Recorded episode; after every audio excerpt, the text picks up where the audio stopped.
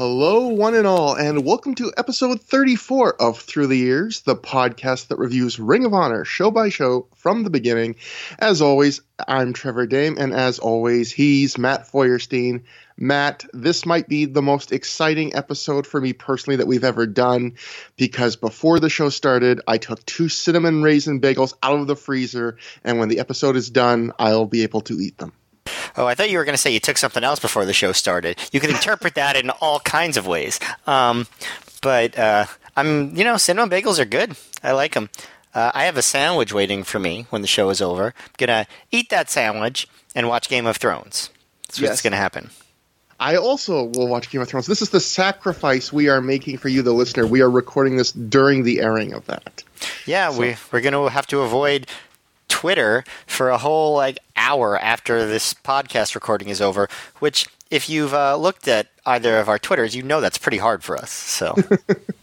And we are missing it for this show. We are missing it for The Last Stand. But before we get into that, we should plug, as always, the great Pro Wrestling Only podcast network, of which we are members of. And normally I uh, I like to try and plug a ra- uh, not a random show, but one of the great shows. And this week I was going to plug and will plug the Military Industrial Suplex, which is a great little um not a little it's a great mighty interview show where I think it's a lot more.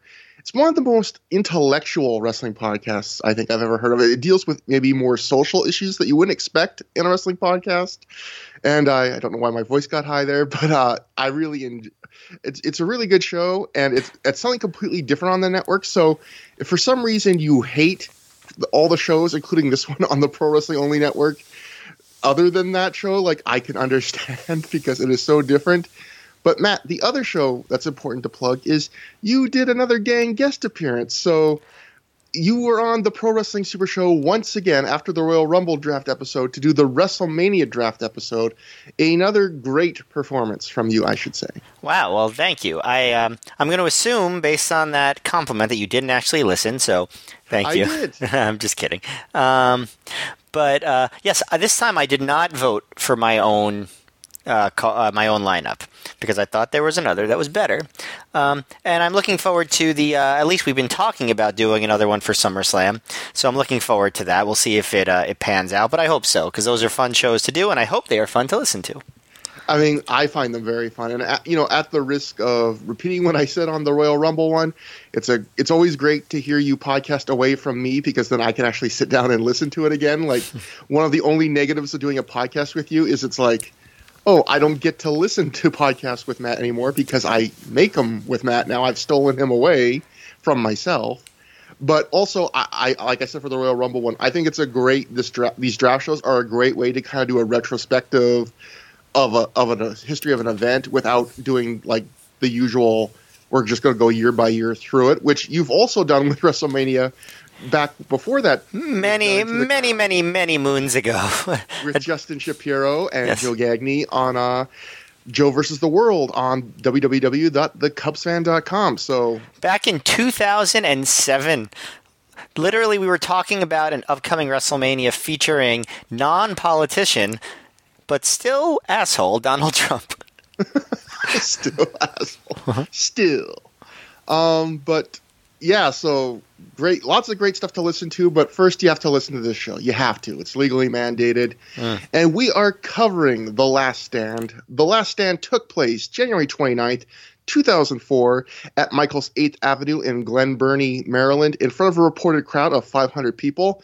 And this is another one of those strangely super appropriate show titles because this did turn out to be the last stand for Ring of Honor in this area for quite some time because, as we've mentioned before, due to the Rob Feinstein sex scandal, uh, they had their the their use of a they were using someone else's promoter's license for the area that got pulled. They were going to do the Shane Shamrock uh, Cup tournament as a Ring of Honor show this year in 2004. They they had to move that to Philly, so this really was the last stand in some ways. Yeah, and um, yeah, and maybe for the best. I'm not sure how I feel about this venue after this show, but I guess um, that might not be the venue's fault. Yeah, there, there's a lot of things going on with this show. And we start proper on the show, on the DVD, with an extremely poorly lit backstage area. Um, Gary Michael Cappetta approaches Julius Smokes, and Gary is so upbeat and casual with Smokes that I wrote in my notes, this is already the greatest thing ever. I uh, may have been a little too excited, but uh, they shake hands. Smokes asks Gary what the dealio is. Gary then introduces Julius to the newest member of the Ring of Honor family, Sugar Sean Price, making his debut here as a new backstage interviewer in this segment. Um, Homicide sitting in the background the whole time with a towel over his head. Gary asks Smokes and the cameraman, who is Gabe, if they're ready to shoot a promo, and they both say yes. So it's the usual Ring of Honor trope that they've used now. I some some 500 odd times probably of, oh, we're showing you what happens before the promo. And uh, it's not going away anytime soon. Just as a word of warning no, for anybody watching along with us, many more years of this happening. So get ready. This is not even the first time, the, the last time we're going to see it on this show. So uh, no, it's going to happen like it's a few minutes after this. so um, yeah, homicide's not in an upbeat mood. Homicide says today is the biggest match in his Ring of Honor career and needs some time for himself. He walks away and Gary asks Smokes what's going on. Smokes doesn't even know. And then Gary leaves Sugar Sean with Smokes and he hopes that Sugar can find get the scoop. This will be a little this will be maybe the main event of the show, this show long storyline and what it builds to. I right. know we're both very excited for that. And and, and along the way, um, Sean Price has at least in terms of Ring of Honor, maybe it's different in other promotions. He has a very unique way of referring to Julius Smokes because people call him either uh, J Train or the Devil's Son-in-Law or just Julius Smokes or but Sean, Sean Price calls him Julius T Smokes and he calls him that multiple times. At certain points, he actually says Julius T. And I um I'm very curious if if he's called that in any other context by any other person because I feel like he must be, or else like why would why would Sean Price do that? That wouldn't make any sense if he just like made that up and stuck with it. But I found it entertaining. What? And uh, also, I want to know if he actually knows Julius Smokes' last name, and if it is, now my curiosity has been piqued. What is Julius Smokes' I mean, not last name, middle name? I'm going to go with Tiberius. I, His family was big Star Trek fans. Well, you know, if you just um, tag Julius Smokes in a tweet, he will either tell you or he'll promote some music that he's doing. Um, yeah, one or the other, or both. And and rapidly. Like if you yeah. ever want to get into contact with Julius Smokes, just mention him on Twitter, and within seconds he shows up. yes. with a link to his rap album. So. You know, it, he's very attentive in that way. Yeah, I, pre- I appreciate it personally. Me too. And uh, Matt, so like I said, um, this was Sugar Sean Price's debut in Ring of Honor. He would stick around for quite a while. I just want to uh, going in the Wayback Machine, I found at the time this is how Ring of Honor's website publicized the debut of uh, Sugar Sean Price, and note how like kind of at arm's length they are they are pr- describing him. A new backstage interviewer will make his debut on the January 29th home release. He has no wrestling background, period. He will work with Gary Michael Cappetta and offers a very different style than Cappetta, period. That's it. that's, the way you introduce, like, a weird blind date that you're hooking up a friend with. Like, uh, I mean, he's certainly interesting. He, he he does things differently. He's he's definitely not like anyone else. Like, so, what was the date of this um, of this promotion that you know? Did you notice that? Because like uh, I'm curious if like this is like a uh, uh, Feinstein and Doug Gentry pick, and then like Gabe didn't want to promote him. Like I, I, I don't know what that that's that's really weird.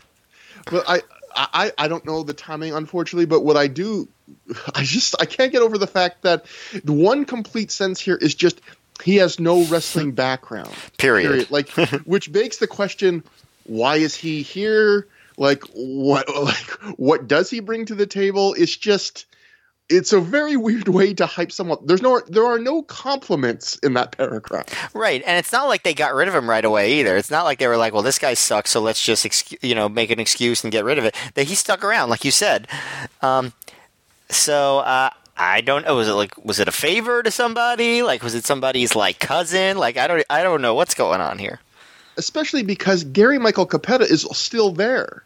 Like they already have like Ring of Honor is not a company so big that they need two backstage interviewers. I would imagine. I would think. And they're not. excuse me. They're not. Over the years, a lot of very memorable Sugar Sean Price moments. You know what I mean? Yeah. Although we may have discovered one tonight, although he's kind of on the periphery of it, but Yes, a, this this a, is the most memorable Sugar Sean Price moment on his very debut show. I agree with that. We'll get to it later. I can't wait. um, next, we have a segment of Samoa Joe's ring, still with the most horrible font choice for the on-screen graphic. Joe says he has better things to do tonight than demonstrate a technique, which is what he would normally do on Samoa Joe's ring. He says Jim Cornette is making his return to Ring of Honor tonight for the Briscoes match against Joe and Jerry Lynn. And then Joe goes on to say at main event at main event spectacles, he crippled Cornette backstage. And then he, Joe goes on to say he stretched Cornette so bad he couldn't find the building in Ohio, or maybe he was afraid to, which was a nice little way to play up that real life occurrence of Cornette not making it to the Ohio show. Uh, stressed him, stressed him so bad that two and a half months later he could not find his way to a to an event. It gave him a three month phobia of MapQuest. Um, right. Joe demonstrates a submission on a student that he claims he did to Cornette backstage that we didn't see because that was off camera. Joe says he's defended the Ring of Honor title 13 times and will leave tonight as a double champ. And this is just basically another good, solid Joe promo. Like they're never epic, but that's kind of one of the reasons why I think they're good. Is some guys definitely you see in Ring of Honor in the early stages they take a little bit of too much free license to go on and on and on. Joes are usually like to the point. They never overstay their welcome. Right. Um, it's and like, but they can't reach like you're never going to reach great heights in a promo if you're cutting a promo on the manager that you're never, you know, you know, it's like the guy you're gonna beat the crap out of. That's the guy you're gonna cut the real epic promo on. Yeah. Um, this is just sort of like, you know, um, Cornette's on the periphery of these storylines. He's he's a guest star. He's not the main event. Um, pun intended. Yeah. And then we transition elsewhere backstage to Allison Danger trying to stop an argument between Dan Maff and BJ Whitmer. Maff thinks ever since BJ has joined uh, the prophecy that things have fallen apart. Danger says the injured Christopher Daniels left her a plan, and then she goes on to say one of the two of them needs to win the number one contendership four way tonight. I wrote in my notes, what a plan. Like, what a what a crazy out of the box plan. Well, also, uh, um, Maff says that like he they have three objectives, but he never says what they are. It's like it's and and Whitmer like during the quote main part of the promo doesn't speak at all. He just kind of like nods at the camera. Um, so all in all, they seem to have their shit together. and, and as we just mentioned a minute ago, uh, Gabe from behind the camera does the old "it's time to start the promo" bit. So like the second time in under ten minutes, and uh, apparently the Prophecy never watched the DVD releases of their shows because they've done this to the Prophecy like eighteen times, where they're fighting, there's strife in the group, and then they start the promo and they don't, and then they act like nothing's wrong. But apparently, no one has ever clued them in that hey, like this is all on camera. yeah. yeah, exactly. Yeah. Um, so we get the official promo at this point with Danger saying that the prophecy will get even with the with Daniel's hurt. Um, Maff says the prophecy is now full of hate because of Daniel's injury, and he says the prophecy, as Matt said, has three objectives. He doesn't say what the three objectives are, like Matt mentioned. We then hear a cut, but of course the camera keeps rolling afterwards as well. And that's when Whitmer finally speaks. BJ thinks the focus tonight should be on making sure he wins the number one contendership, saying that he got closer to beating Joe in 2003 than Maff did. Maff is not happy. Yeah, but but he also says he got closer to beating Joe with a broken nose than Maff did when Maff was healthy. Now, longtime listeners will recall that Maff, while his nose might have been healthy, was wrestling mere hours after his father had died. So that seems extra insensitive to me. and I don't. I wonder if that's like real insensitive. Like, I wonder if Whitmer in the moment forgot that, or if that was like a purposeful thing. I hope it was purpose. I mean, I don't know if I hope it was purposeful actually, but it, I mean, at least it would have been smarter if it was purposeful. So yeah, this is like Maff and Whitmer and Danger are all over this show, basically doing the same one note thing, which is they're kind of working together, kind of feuding. Danger's trying to hold them together. Blah blah blah. It it's a little tiring already at this point, and we're going to see this stick quite a bit more tonight. So uh, next up, we have something that did not make the DVD. We have a. I went back and found a PW Insider report from Joe Mistretta, where he wrote the SAT and Cannon Creed beat Chad and Dino and Slugger for those who don't know, Chad and Dino's gimmick is that they dress and act like Jay and Silent Bob. They are locals who were really over with the crowd. It was an okay opener. The SAT, SATs looked good getting the pin with the Spanish fly. Well, there must have been something wrong with it because this DVD had a lot of time left on the end and they did not put this match on it. So yeah, that, that's a great point for those who aren't following along, and I can't blame you with this one. It's usually Ring of Honor DVDs are right around the three hour mark, you know, unless they're a double DVD event. Right. This one was two thirty eight, and it felt like they were stretching to get there. Right. So like on, um, so they, they clearly had a hard limit at three hours. I, on, I don't know if it's because for VHS purposes or DVD purposes at the time, but they could never go over the three hours unless they like with. Um, with D- Death Before Dishonor, they made it into two DVDs. So uh, at the previous show, the battle lines are drawn. They went right up to the edge, and they're clearly the show was so packed they had to cut out every single entrance. They didn't show any of the entrances, no music or anything. They just the guys were in the ring, they had the match, and they still went to the end. On this show, they showed every second of every single entrance, no matter how unimportant the match was and they still had 20 minutes left to spare at the end of the DVD. So they were really stretching for time here. And clearly, this match was not good enough to uh, help them stretch that time out. Yeah, it's it's weird because the other show, uh, I think at Final Battle, the pre-show, I said, "Oh, that's the final SAT match in Ring of Honor." It didn't even make the main show.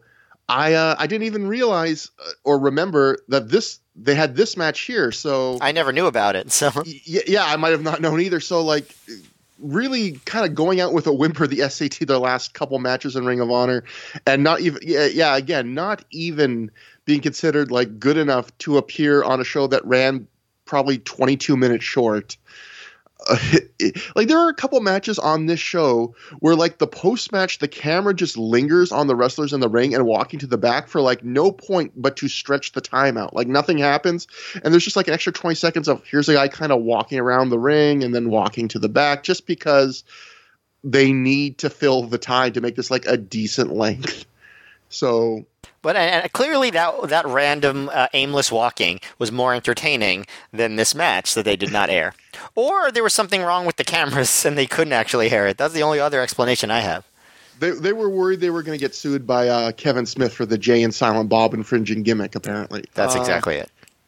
Next, we get to the opener of what we get to see on the home release a three rope break rule match, not a pure rules match, a three rope break rule match. John Walters defeats Chad Collier in 14 minutes 10 seconds when he made him submit to some kind of, I would guess, like a tarantula, Boston crab type guy caught in the rope submission thing that he could only do because Collier had exhausted his three rope breaks. Matt, what did you think about this, the second ever match in Ring of Honor to have the three rope break rule? I, I was very happy to see Collier back because um, he his showings in the in early 2003 were I thought across the board very good. Um, and I thought he was good here. I thought Walters was good here. You know, this is the sort of stuff that maybe people don't have much patience for now. Um, the crowd was very into it, though. I thought, um, you know, because I was about to say because it's the opener, they have a lot of uh, you know advantage, but apparently it was not the opener. Um, but the crowd still had that like early match energy, and the wrestling was solid.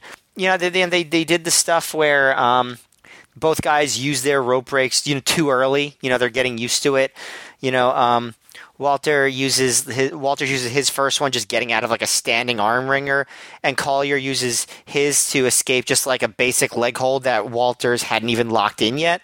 Um, so there's that whole learning curve stuff, which I think if you're going to try to get this over, um, you know, I think that's probably pretty smart. Um, Chris Nelson is back on commentary with uh, with Chris Lovey, aka Gabe, and again, I would say the same thing as I said last time. He's unmemorable, and that's not necessarily bad.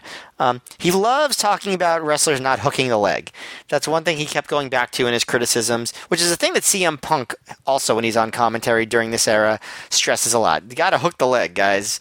Um, oh, were you going to say He something? might he might have picked that up from uh, Dave Prazak when they worked together in IWA Mid South. CM Punk might have because d- that was practically a catchphrase for Dave Pra- Prazak to go. You've got to hook the leg, man. He would always say that over and over again. I don't know how much he did that in Ring of Honor though. I don't remember him doing it much in Ring of Honor, but yeah, I mean, he definitely that makes sense that that could have been like a, he could have been a trendsetter in the indie uh, commentary world.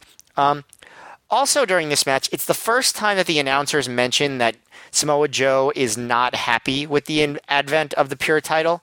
That's sort of a um, that's sort of going to be a thing going forward. And this is the first time you really hear about that. That Samoa Joe is not really into into this idea of having this second title that's competing for prestige with his title. But you know they they trade the you know the reversals and like suplexes and Walters at one point like smoothly he goes from like a cross a crossbow move into a surfboard uh, slash rear chin lock, which I thought was pretty cool. You know, I think he, he's you know his his kind of his um, submission transitions are pretty good. Um, overall, I um, you know I thought this was good. Like it was just a good, solid, unmemorable match. The work was fine. Um, you know, nothing nothing to complain about. Nothing to really remember either.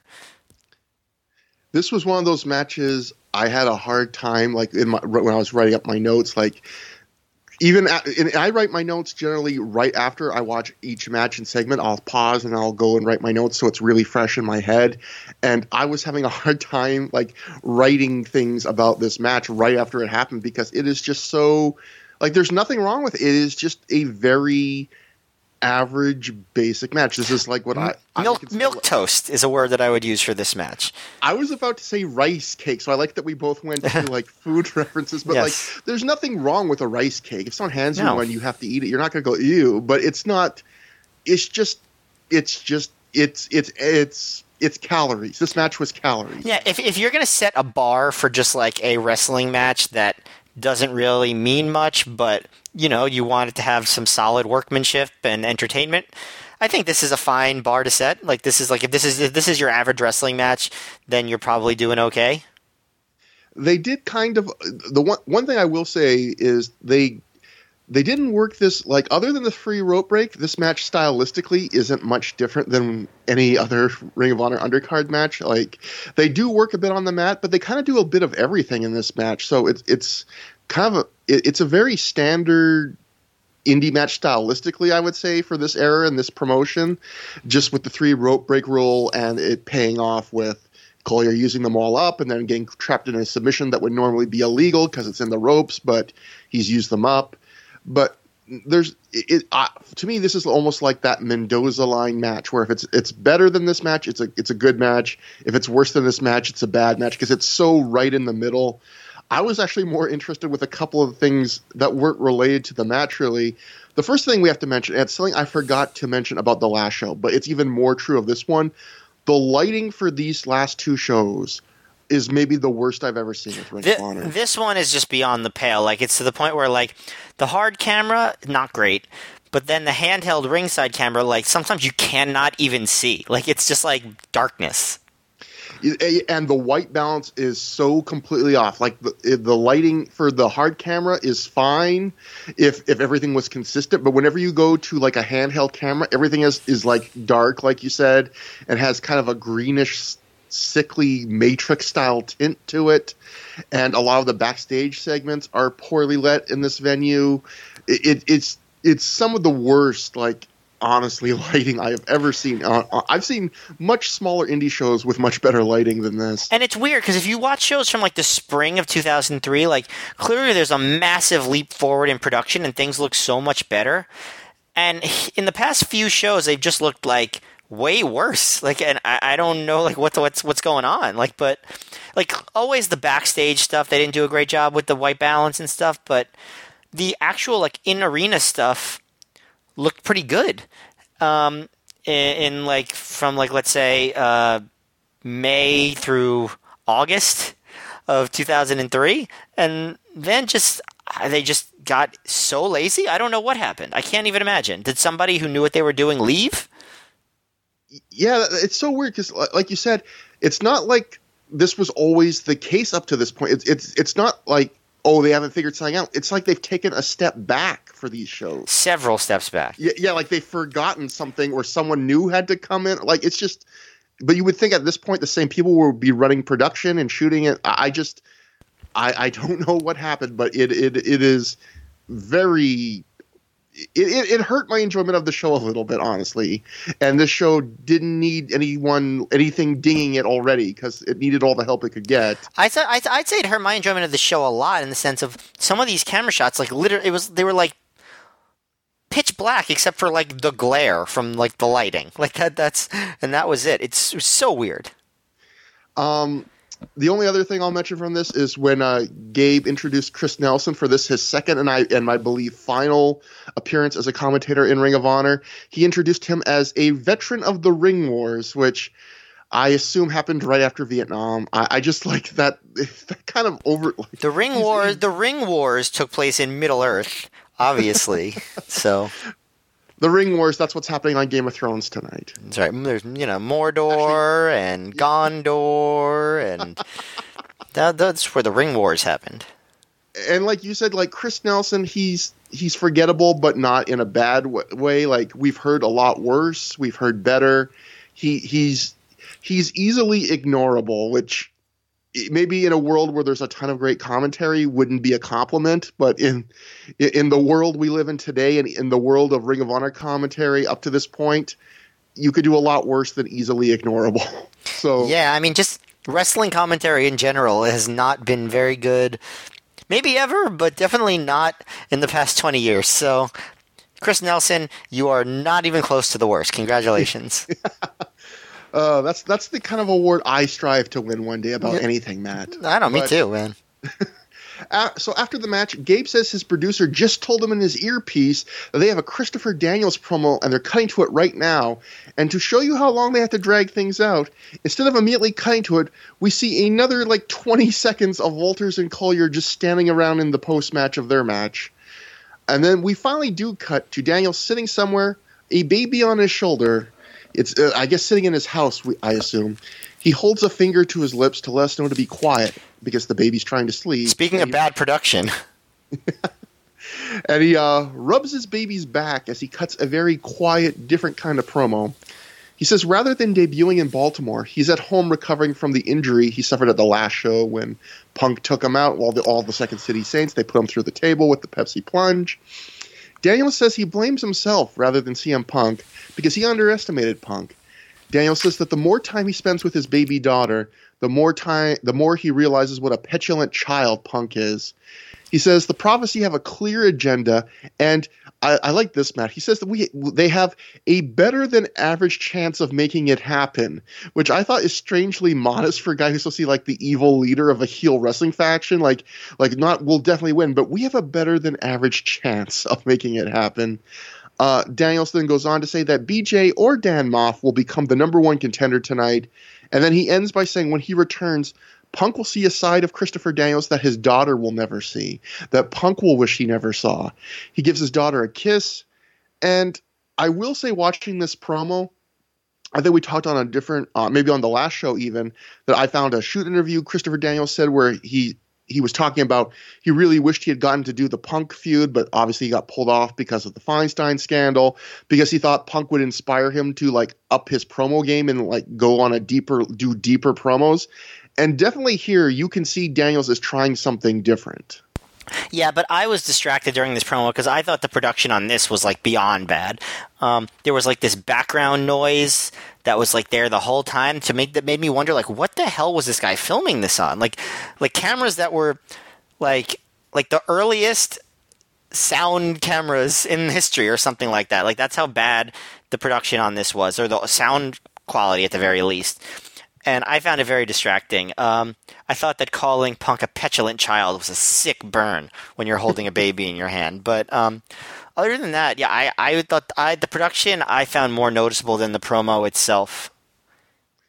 I, I like the promo. I didn't think it was absolutely amazing, but I appreciate that he was going for something different, and it is kind of a, a classic trope of promos that occasionally you see where you, when someone expects you to go really loud and angry, you instead go really calm and quiet. You know, you would expect after being taken out by Punk, his first promo after would be like screaming, "I'm going to get revenge," and instead he's trying to do that very like collected. You know, I am going to hurt you bad, but I'm not going to raise my voice. I'm going to be quiet. My, here's my daughter next to me. That juxtaposition of I can be a really tender family man and also someone that's going to apparently like raise holy hell on you. I see. My critique of this is more like his injury thing was huge, and it was at the end of the previous DVD. I think to sell it, you know, they kept him off the live shows for a while. You know, like two straight live shows, which is a couple months in between the show that had happened and the show where he was supposed to come back. They should have kept him off at least one DVD.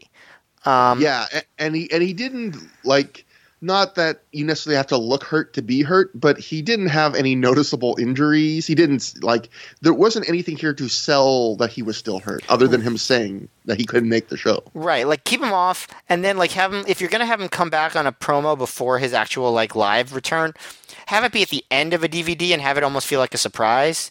Like, oh, he lives and he has something to say, you know, as opposed to like just oh, mundane. Here I am. Yeah, I'm fine. I'll I'll be back, and I'm gonna be mad. You know, I like the the delivery of the promo was good, but I thought the idea of the promo was kind of flawed.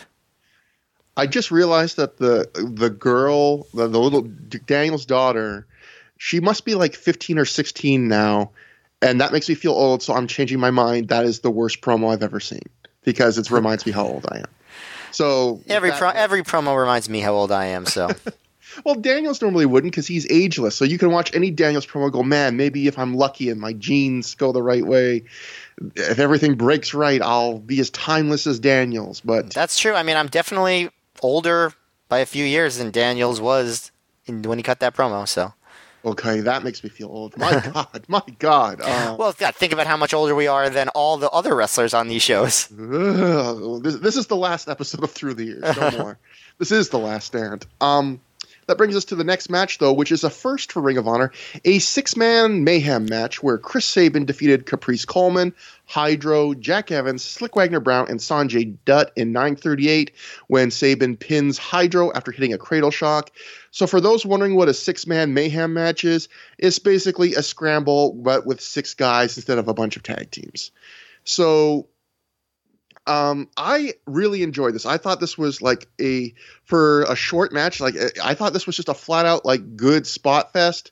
And in some ways, it, it's kind of you know just like a scramble. But I think there's two things that really do it different that make it more entertaining for me than some of the recent scrambles we've seen.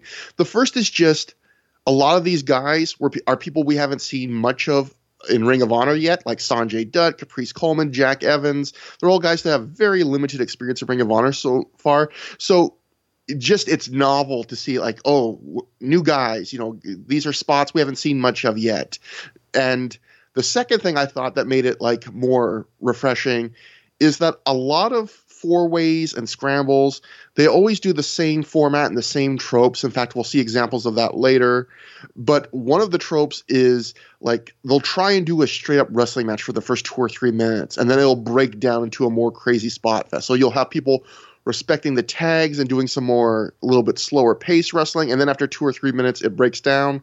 What I like about this match is it knows exactly what it is. Like right from the start, it it, it, skips that first two or three minutes. It's just big guys trying to do big spots and entertain and you know everyone going in and out basically the whole nine and a half minutes. So it's not trying to be anything but what it is. And yeah it, it's just it, it's not like an amazing you have to go out of your way to see it match but it's probably the most i've enjoyed one of these like sub 10 minute spot fests in a while for ring of honor. Um, I didn't feel as positively about it as you did. Um, I I appreciated the work. You know, I liked seeing Jack Evans, like the real Jack Evans, for the first time in ROH because he was at uh, main event spectacles and he certainly made it a, a, memorable showing with some of his moves, but his personality didn't show through at all in that match. And from the moment he went through the curtain here, he was like the Jack Evans we know, like doing breakdancing. You know, he, he said to Hydro, he was like, shake the fucking hand right at the beginning. You know, he was he was being Jack Evans. Um, I also thought that Sanjay Dutt and Caprice Coleman really stood out. You know, Caprice just uh, he had just really good body control. Like he's like a springboard spin kick that was really cool. Sanjay Dutt's dives are really awesome. Um, but there, you know, there were some spots that I just don't get into in these matches. The moves, the ma- the one where everyone does a submission on everyone else, I never like those. They just, they just, I don't know. They, it loses me whenever I see that. And then there was also a spot where like everyone like suplexed everyone else and a bunch of guys went over and like but I couldn't tell who was suplexing and who was being suplexed and that was kind of that kind of took me out of it but it was fun I'd say like the high spot of the match was when um, Sanjay Dutt well, first of all, he did a muscle buster on Jack Evans, which makes this the second show in a row that someone does a muscle buster in the second match, and it is not Samoa Joe. um, Because last last show, I think it was uh, what Cody Hawk did it to Nigel Yeah, McGuinness. yeah. And and then he does the Hindu press on Jack Evans, but Brown breaks it up. And I thought after that it just kind of fell off a little bit. Like like Brown tried to slam off the top rope, but he couldn't get his footing, so he just did it off the uh, off the canvas. Um, and I don't know. I just it just felt like the, a lot of momentum was lost, and then finally Sabin beat Hydro with the uh, with the cradle shock. But um, I don't know. I just didn't think it held together. There were definitely cool spots. I agree with that for sure. It wasn't bad, but it didn't leave a strong positive impression on me either. I, I did I do agree that it did kind of slow down like at the end when I think when more guys were selling it kind of slowed a bit and there was one really awkward spot now that I think of it and look over my notes where um let me just see if I can find it there was a spot where I believe Slick Wagner Brown was going to do like a top rope spot or something to somebody, and Caprice Coleman is just standing in the ring, and clearly someone's supposed to be tying him up or something, and but no one is. So he's just standing in the ring watching Slick Wagner Brown like do the spot to somebody else, and even the uh, announcers have to acknowledge like even if Brown hits this, it's not going to matter because Caprice Coleman's going to break it up, and that's exactly what happens. Like, so it was clearly just someone was a little bit off there but yeah, other I, I I just yeah, I thought it was fun. But the other thing is a couple other things I noticed. First was uh I think this is going to be the picture for the show. Hydro and Becky Bayless before the start of the match meet the most amazing fan at ringside, who is a middle-aged man in a denim jacket with this insanely long flowing hair and a mustache, and they really are enamored with him. And he just he's an amazing looking person, just amazing. And I almost feel bad um, uh, praising him because the last time I point out like a uh, like a really weird like wild looking fan, it was the special. It was the Ring Crew Express fan that was at a couple shows, and that guy turned out to be a plant. So I hope this guy is not a plant. Well, actually, I hope he is a plant because that would be very funny in a weird way. Yeah, let him be a plant. Hey, Um, the other thing that they really go into on this show is they overhype a bunch of things on the show, and one of the things is they say whoever wins this match gets a spot in the top five rankings. And I don't know if it's this match or another match, but I think like Chris ne- Nelson actually says something like, um, "If you get in the top five rankings in Ring of Honor, you're known all over the world." And it, it, how important this is. So let's just say it: like Chris Sabin wins this match he loses his next match on the next show, uh, which is the first round tournament match in the pure title tournament. He loses to Doug Williams in eight minutes. So it, it, it's it's just weird when you build up how important the top five rankings is. It, it never really seems that important. well, I- I right. just- I'm, and also, you know, it's the whole thing of like guys skyrocketing up, skyrocketing up the card. If they win the Field of Honor, then Matt Striker's in the exact same position or lower. John Walters, you know, he wins his big feud with Xavier's, was pushed for most of the last half of 2003, back in the opening match on this show. You know, it's like there's not a lot. There's a lot of times they have a hard time showing that somebody has steady upward momentum. it's like they want these guys to to get over, but when they don't when they're not over when they're not ready ready yet for spots high up on the card in the drawing matches, they don't book them in those places, which is is a good thing. But at the same time, they book them in these matches where they tell you they're going to become main eventers, and then it's like when they book the next card, they go, "Well, Matt Striker can't draw in the main event."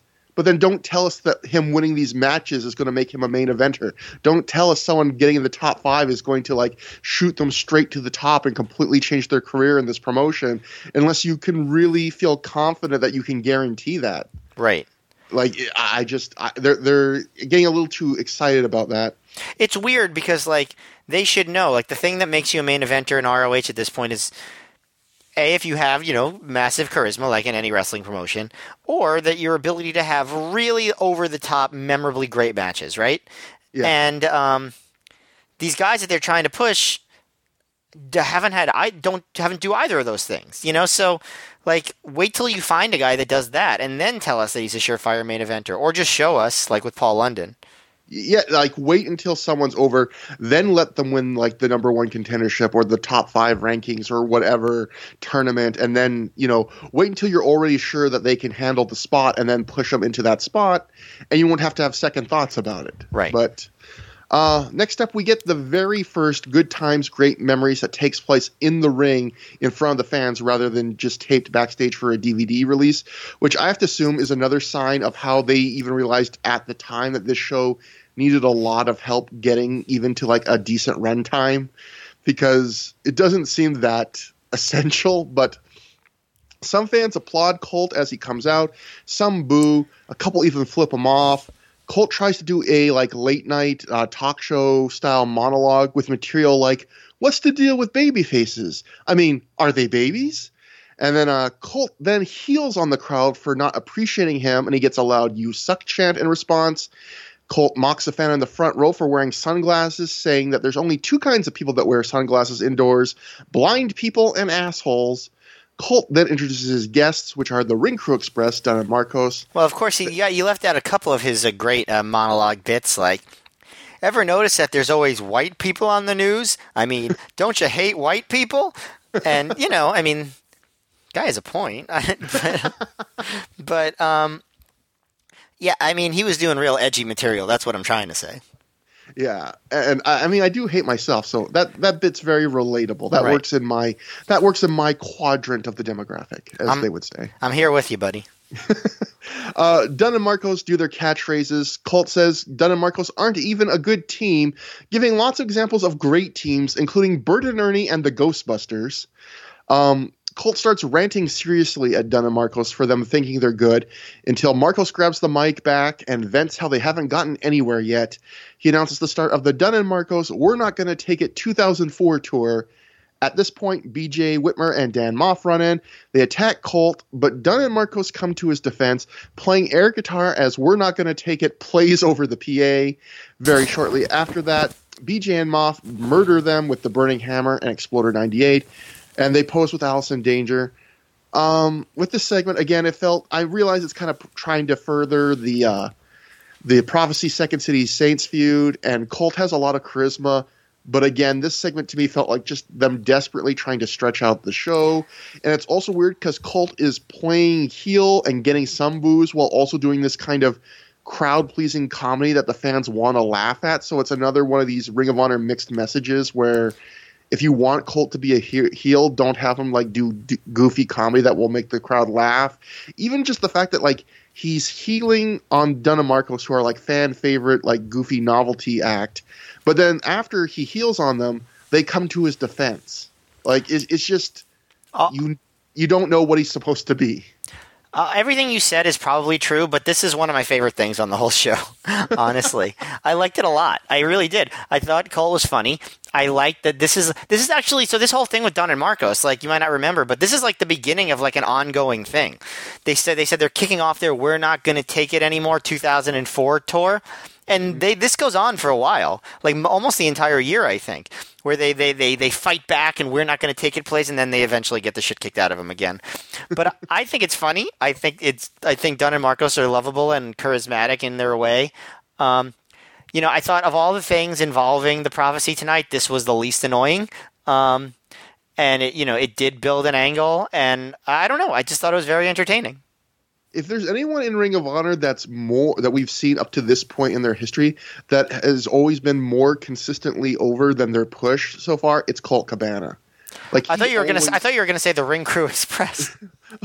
no, oh, oh, actually, actually, God damn it! There, there was a better example right in, yeah, right in the same segment. But no, I, I guess I almost don't think of them as wrestlers, which is offensive because Yeah. I actually like Dunn and Marcos. But uh, I feel like Colt Cabana always gets like a really good reaction in, in his matches, in his promos, and while he does get now like pretty much mic time on every show with his with Good Times, Great Memories, he's still just a mid card guy, and it feels like in Ring of Honor at this point there aren't many guys that don't get pushed to their level of of like um popularity. He's one of the only guys where I feel like the crowd would be re- would be into him doing more than what he does, which right now is kind of like a spare part for the Second City Saints. Yeah, I mean, like, I mean, if they had just given him the whole Field of Honor push instead of Matt Striker, I think it would have made a lot of sense. He was very charismatic, and I think probably better wrestler than Matt Striker. he was the most over guy in that tournament, and I don't think it was close. Yeah, and no, I mean, I should say he's, he's not probably a better wrestler. He definitely was a better wrestler than Matt Striker, probably by a lot. Um, you know, he was a really good worker, and you know, was for many years after too. So yeah, he should have been in the main event mix at this point. If he had won the Field of Honor and they went with him, like he he would have been a major player. I mean, he still was obviously a major player, but never got to the level that he could have gotten to as a singles wrestler. And this is also the point in the show where I saw former through the years guest Joe Sposto sitting in an aisle seat. So Nice. Another appearance of Joe. I got I, I then got distracted looking at hit at whenever I could see him and go, oh, what's Joe going to react to this appearance? But Jo- Joe, Joe, you are an extremely distracting person whenever you appear on screen. We just can't help but stare and stare at you. the magnetism, the animal sexuality that Joe Sposto has, I just cannot break away from it, Matt. I'm not speaking for you. I know. I'm just saying. Uh, next, we join Sugar Sean Price, or as he says, the S to the S to the P backstage. Sean says, Homicide and Julius T. Smokes. I wrote, "What is Scoop?" because, like he must, like you said before, he must know his middle name. have been in a locker room for 20 minutes. He says that they've been in a locker room for 20 minutes without a sound. Like 20 minutes is apparently a long time to be silent in a locker room. I don't know. I feel like I could be silent in a locker room for 20 minutes quite easily, but um Prove it. next 20 minutes just moments of silence. Mhm. Uh Price says that uh they, that they've closed the door to the media, which I, I imagine the media at this point consists of Gary Michael Cappetta and Sugar Sean Price. And all, and quote unquote cameraman. aka Gabe Sapolsky. Yeah. Uh, Sean Price says he's going to wait until they come out so he can give us fans the 411. He closes by saying, holla back. He never really does quite get the 411, at least before, the, like, eventually they have to come out of the locker room. We don't see um, any re- resolution to this to the very end of the show after the entire show has been completed. So, But what but what a resol- what a resolution. I just I'm just gonna So- keep teasing this all night. I'm very excited. Next up, we have a no disqualification three way tag team match. The Backseat Boys defeated Special K of Dixie and Izzy and the Carnage crew of Justin Credible and Loc in 6 minutes 20 seconds when Kashmere pinned Loc after a T gimmick. Uh, DeVito wasn't here. Gabe's excuse for, I I imagine it was probably something related to like his real job or something. Uh, Gabe's excuse on commentary, I believe, was something to the effect of DeVito's at home look making like watching his daughter. So, like to I guess to make sure that no one roofies her in their house. Or just to make sure she doesn't go down to Baltimore. I can't blame him there. Yeah. no offense to our Baltimore, Baltimore listeners. I've just watched The Wire. I have bad misconceptions. Baltimore is a uh, lovely city. I have been there fairly recently. Seems like it has good food, but hmm. Matt, was this match as good as the food in Baltimore, or just in the city of Baltimore? I mean, probably as good as some of the food in Baltimore, but not other food in Baltimore. um, um, this match, um, it wasn't much of a match, but it was wild. You know, like it was, I- it was entertaining for what it was. I enjoyed that since this was a no DQ match, Johnny Kashmere was wearing a red baseball cap, and HC Loc was wearing a beanie. So they were basically wearing their uh, brawling hats. Um, but um, this probably was most notable for the uh, this this uh, edition of violence against women. Um, they um, so they don't have a had the three quote unquote, not my words, special case sluts. This is what they call them.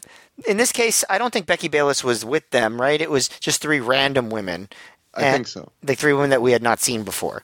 And so at one point, Loc, Justin Credible, and Trent Acid all forcibly kiss the three different members of the uh, special case sluts all at the same time. Literally, like force kiss them and then throw them off the apron, which is, um, you know, as always, really fucking uncomfortable. And then afterwards, you, they you cut to them and they're like smiling, like like who they secretly liked it, but they were clearly like forced kisses, so that's you know bad.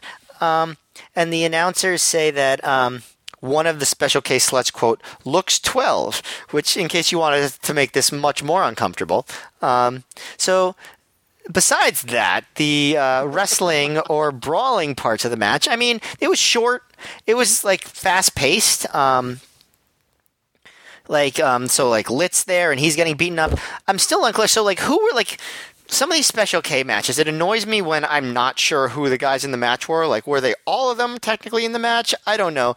At first, I thought it was Izzy and Angel Dust, but then Lit was also there. Um, was and Dixie was there, right? So, um, like at one point, there's like a spike that's incredible on Dixie. Um, and then Special K pulls Justin out, and the back seats hit the T gimmick on Loc, and they get the win. So was Dixie part of the match, or wasn't he? I don't know. But I do know that at the end, um, Trent goes to uh, the Carnage crew, who's stupid now, us or you? And I, I mean, I don't know. I don't know how this match answered that question. Um, but uh, it was fine for what it was. Um, it wasn't good, and there were some really uncomfortable parts. Um, but it wasn't it wasn't bad. I don't think at all. This match really annoyed me. I actually, I don't know if it was bad, but I, I didn't enjoy it because it was short. But there's one reason I really didn't enjoy it, which is this is supposed to be a three way tag match for most, of, and it's no DQ. But like you alluded to, most of the match, it's more actually it feels more like an eight man tag because the illegal members of Special K are taking as much of a beating as the legal members. Who are the Who are the legal members though? Like, uh, did were you clear on this? Um, Cagematch says Dixie and Izzy. I think all the websites say Dixie and Izzy. I see. I thought it was Izzy and Angel Dust at the beginning. Oh wait, let me let me just double check. I might even read my thing wrong. Let me just. No, no. I think. I mean, I'm No, sure you're Dixie right. and Izzy, yeah, I'm sure you're right, but it was confusing. I mean that's that's that's so that's one thing, but that's not a big deal. But the thing that that bothered me was one of the tropes in wrestling I hate is when there's a multi-man match and the announcers or people act like that two members are supposed to work together or like it's sacrilege when one attacks the other. And so in this match, the backseats and Carnage crew do not attack each other till the very end of the match. The, the the whole match they're just focused on beating the crap out of Special K, and then right at the very end, um, there's that spike. Uh, the the the spike that's incredible, and then the Backseat Boys are just waiting for for that to happen, and then they hit the T gimmick on a, on one of the Carnage Crew guys and win the match. And the announcing the announcers act like and, the Carnage Crew act like the backseats have double crossed the Carnage Crew. It wasn't an eight man tag; it was a three way tag match. Like, what did you want them to do? Like, I, I oh, and even even the Trent Acid thing you mentioned, where he goes, "Who's stupid now?" Like, he acts like they're acting like he did like this sinister trick or outsmarted him. It's a three way tag match. Like, it's completely Right, right. They hit they hit the their rules. they hit their finisher on their opponents. It, it's Yeah. a no disqualification three way match. They hit their finisher on a guy and one clean. And Chris Nelson even at one point describes it as the Backseat Boys turning on the Carnage Crew. And Gabe says that the Backseats stole the victory. Like, and, and to me, if the match was really great, I would have been like, oh, that was weird. But I, I thought the match even it wasn't like it's short. It's not anything special. It's not like gouge out your eyes terrible. But I also felt like so much of it was wrong on the outside. It doesn't really play to some of the backseats and Special K's strengths, which is, you know, they can fly around. It does play to some of their bumping, Special K's bumping ability, but yeah, just uh, th- that that that one part really took me out of the match. But Trevor, the brawling hats. the brawling hats were a highlight. The man on woman violence not good as you described in detail. I'll I'll just add Gabe after that after the the triple forced kiss happened says it's not the first men they've kissed tonight. These these special case sluts they spend their money on hotel rooms to bang guys in. Like they just walk around. They would just walk around like smooching people. Like what's the? I like that. That's a massive burn. Like they spend money on. They book a Holiday Inn Express to have sex. And like, okay, like I don't know what that what the problem is there, but um, they're women who have who enjoy their freedom. like clearly, this again, Gilead. That's what that's what's going on. And remember, Gabe Sapolsky from Boston. That's where Gilead is, or that's oh, that's where the Handmaid's Tale is set. I should say. They have intercourse to men they are betrothed to. Ooh, like, just, um. So next up we have under his eye. No, I'm just kidding. we have uh, the Ring of Honor number one contenders trophy four corner survival match. BJ Whitmer and Dan Maff both defeat uh, Matt Striker and Xavier in 14 minutes 10 seconds when both men simultaneously pinned Matt Striker after Dan Maff hit him with a, a lariat. And when I was talking before about the six way, how so many multi man matches now in Ring of Honor fall into the tropes. This one is just it's if you've seen one of these four ways, You've seen this one. It's all the tropes. It's the multi man submission. It's the starting in kind of an orderly fashion and descending into just everyone going into the ring, hitting their big moves at the end. There's the dive train. It's another really mediocre match because maybe I would enjoy it a bit more if I haven't seen so many Ring of Honor matches fall into this formula. But it, it is just such a formula match here. And there's a bit of I guess the only things that set it apart is there was a couple sequences that are a bit stiffer than you might expect in a standard match. Like uh, Maff really seemed to beat the hell out of Xavier at a couple points here. Later on, it looks like B.J. Whitmer took a really rough big boot right to the side of his head or neck that hit really hard. Um, yeah, there's just not. There's nothing too special about. I thought Xavier looked the best of the four, which is another one of these matches where Xavier's on his way out and his push is long since over, and he actually looks as good as he has in a long time, which is kind of depressing to me. And it's another match where Gabe tries to sell all, like we talked about just a few minutes ago, all the opportunities Matt Striker is getting because he won the tournament. He's in a match here on equal ground with three people that were also in the tournament. So what did he get out of it? Like, he could have lost the tournament and also have been in this match, and he doesn't win this match, by the way. Yeah. So, there, there. I, I, don't, I just. Uh. Yeah, there are a bunch of uh, annoying things. Like, well, first of all, like at one point, even Gabe says, like, if Striker wins, he'll be in the pure title tournament and get a world title shot on the same show. And first of all, a that's excessive. B didn't he already earn a world title shot? Like, what's what's happening here? Um, at one point, even the crowd screams. Someone in the crowd screams "boring." Although this being Ring of Honor, the other fans yell at him. So I guess they're still being polite. Um, I was I noted at the beginning. I was like, "Where is um, Prince Nana?" You know, this is Xavier's first match since joining that group. His new manager isn't even there, and Gabe says that Nana is in Japan scouting for uh, the um, scouting for the embassy. So I guess I guess the Outcast Killers are in Japan. Um, maybe Jimmy Rave was over there too. I don't know. Um, but um, yeah, they're just like a lot of weird, annoying things. Another annoying thing, like Striker and um, Xavier were having a big fight. Like in the in, obviously they're wrestling each other is what I meant to say as part of the rules of this match. Um, and at one point they're like, well, who do you tag? Because you just got you got Whitmer and you got Maff, and they're both part of the prophecy, and you can't trust them. And I'm just thinking, like, why do you need to trust them? Like you're tagging them in to, and you're also wrestling again. Like within the rules of the match, you do not need to trust your opponents. you assume like that they are going to try to hurt you. This is it's exactly like the last match. It's another match where they act like there should be friends in an everyone for themselves match. Yeah, it's weird. Um, I guess some like wrestling highlights, like there was a, um, you know, like a pretty significant chop fight between Xavier and Maff that I thought was pretty good. Um, there was um, like uh, Whitmer is trying to heal it up a little bit. He does like eye pokes and stuff like that. And like you said, like some of Xavier's high spots, the springboard twisting dive, I thought was pretty cool. Um, you know, he also does. Like a like a, 450 on Maff, and that breaks uh, every everything up. Like after Maff gets a, a, hold on Striker, and Striker has the Striker lock on Whitmer. So like like stuff like that. But like you said, it's an unmemorable version of a match we've seen a million times. Even the ending, you know, the double pin. You know, I guess like they, they did it because there was precedent because what was it, Punk and Daniels that got the double pin on was it Corino or Joe at the uh, at the at the main event spectacle show. They got a double pin on somebody. I forget already.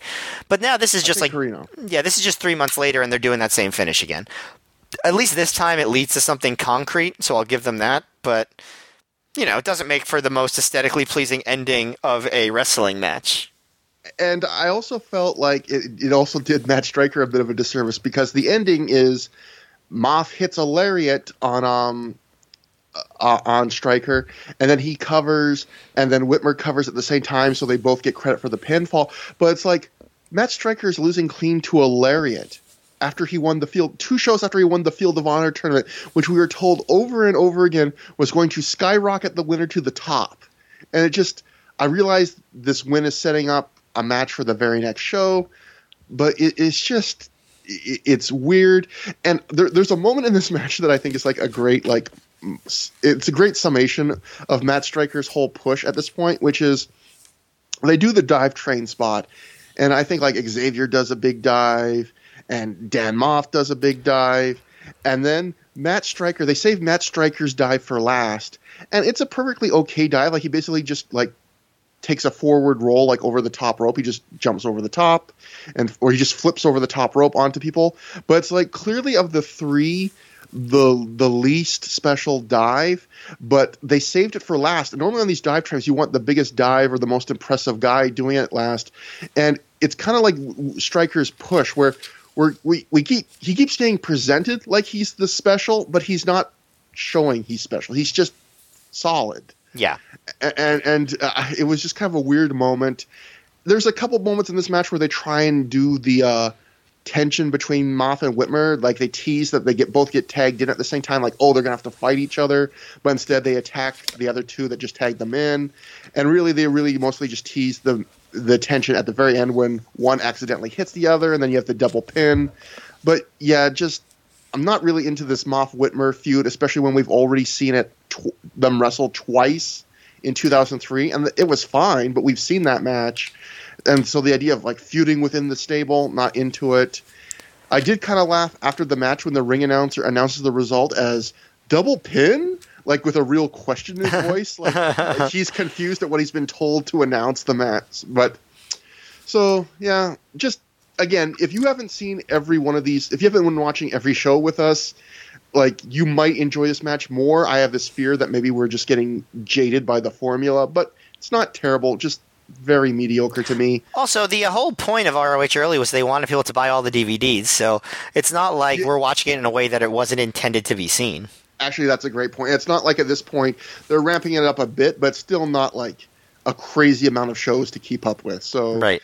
We go backstage for a Jim Cornette promo. He's sitting down, and the Briscoes are standing on either side of him, holding their Ring of Honor tag titles. Cornette again calls Ring of Honor the Ring of Honor. Uh, Jim says that he got even with Christopher Daniels a while ago, and now he's going to get revenge on Samoa Joe for laying him out he makes some Samoan snipes at Joe, like some really outdated, like 80s sni- racist kind of snipe, saying that, you know, he's the one generation removed from eating raw fish with his hands, and he takes a dump behind a tree. And I just thought to myself, don't a lot of people eat raw fish now? Like, maybe in the 70s you could have like put down a Samoan person for eating raw fish. Don't we all just do that now and it's called sushi? Like, how dare, like, you're a Neanderthal, you eat raw fish. Like, oh, okay. Um, this guy wraps up beans and cheese in a tortilla. what the hell is going on here? um, Joe says tonight, Joe, I mean, uh, Cornette says tonight that Joe and Jerry Lynn are going to feel the wrath of the racket. Hey, that's a different show, yeah. Cornette. And the Briscoes, and they're going to feel the wrath of the Briscoes. And then one of the Briscoes will defeat Joe at a later date to win the Ring of Honor World title. He says the Briscoe. He asks the Briscoes then what teams would be next for them after that. Jay suggests the Backseat Boys. Cornette says they're only good for ripping off the Midnight Express's music. Mark says the Carnage Crew. Jim calls them a couple of Al Bundy shoe salesman wannabes, which I have to say is a pretty good way to put down the Carnage Crew. Yeah, gimmick. it's accurate.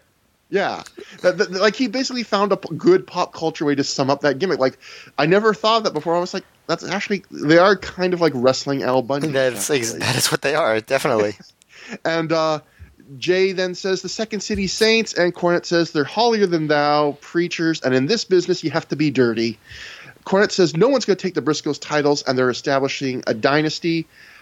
Jim Cornette continues to be a guy where I feel like he's the right guy in the wrong place at the wrong time because his promos always are really charismatic. They always have good delivery. The thing about Cornette's promos is they always have a clear point. They're always building things up, either a next show or a next feud.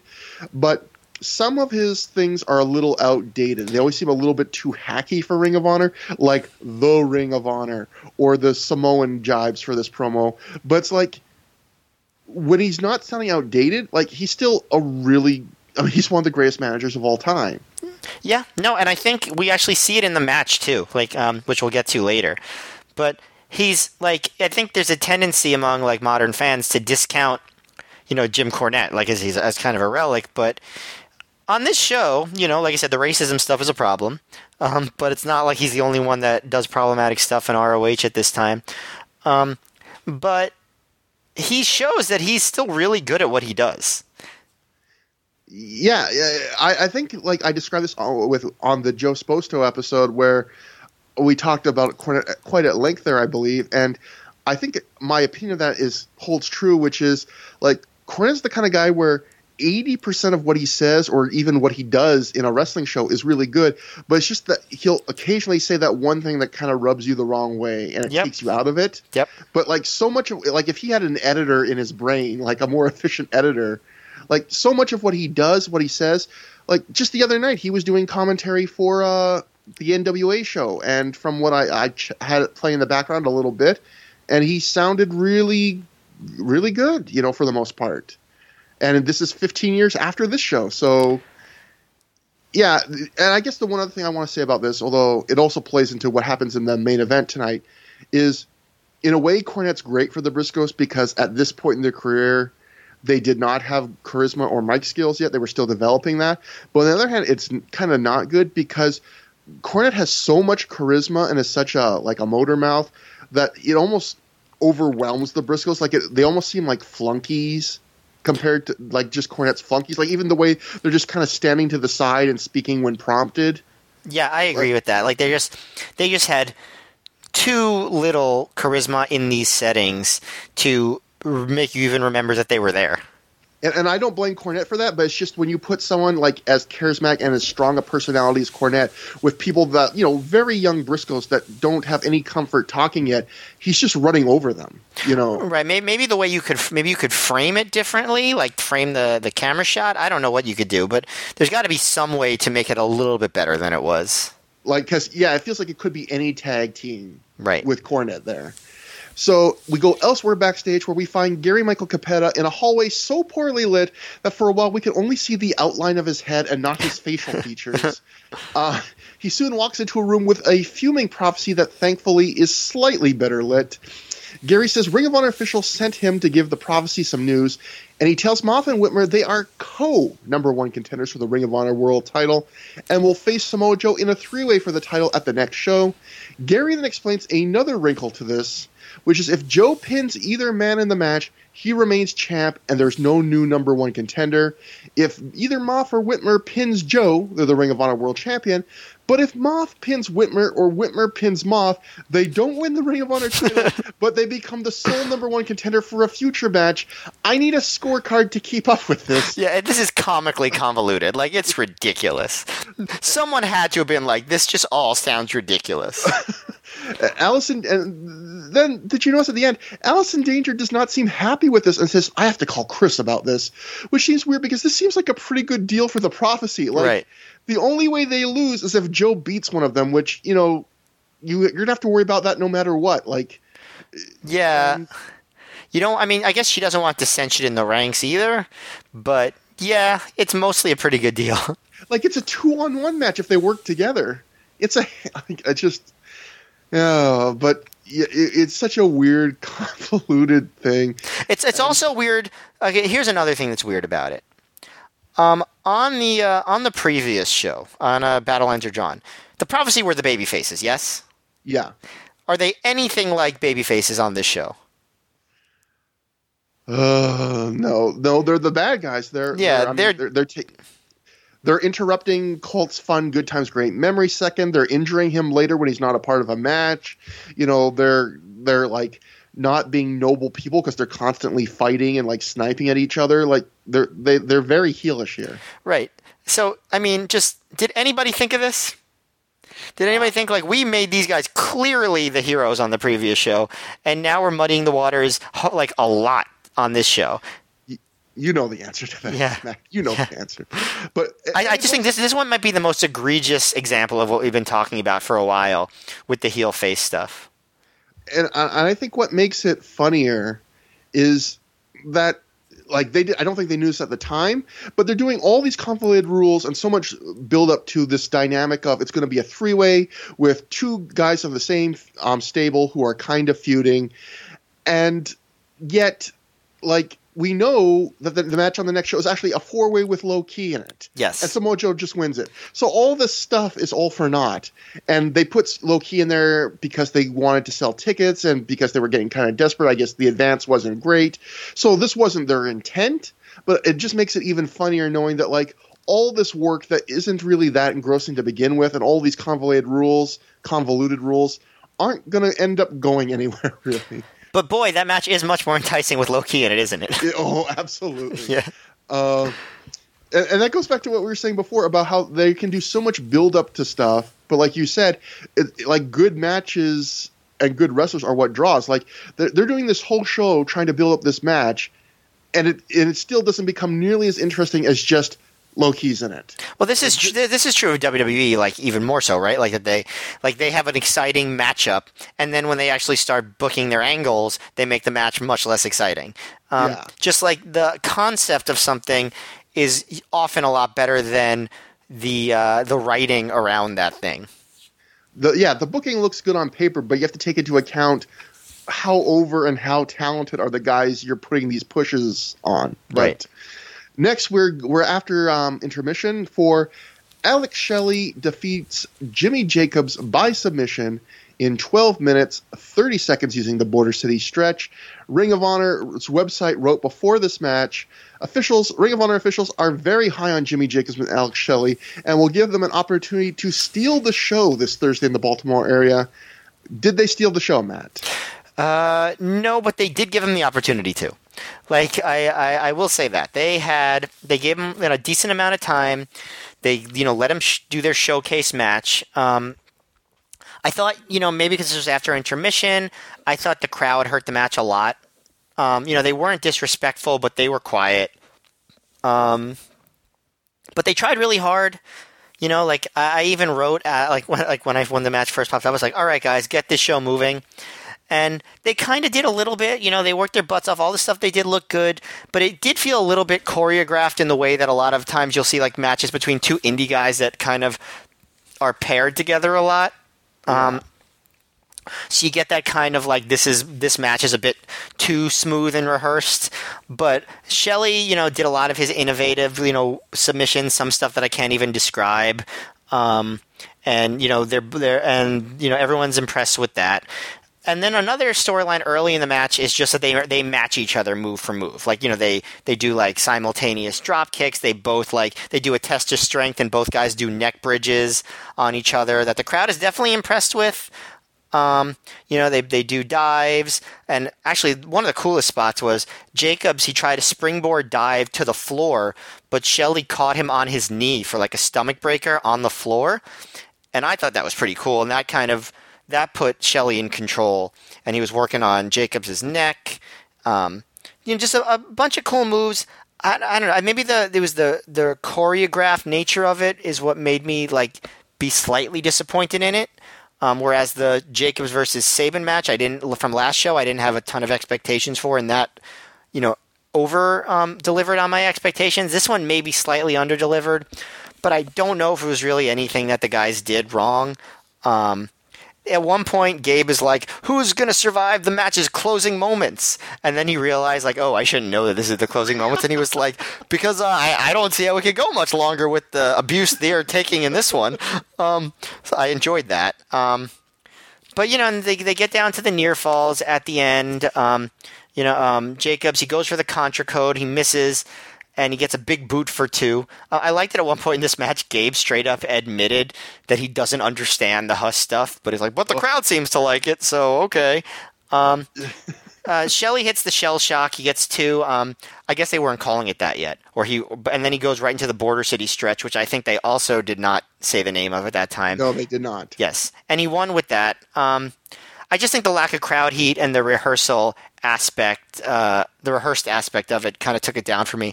But it was one of the better matches of the night, I would say. I don't think it stole the show, but it was in the top tier of matches on this night for sure. Um, uh, it was, but and you could already start, sort of see that Shelley was turning heel a little bit. They didn't go all the way there, but like right before the handshake, Shelley slapped Jacobs in the face. And then Jacob mm-hmm. slapped him back, and then they shook hands. Which I don't know what they were getting at there. It was kind of weird, but um, that happened. And yeah, that was a match.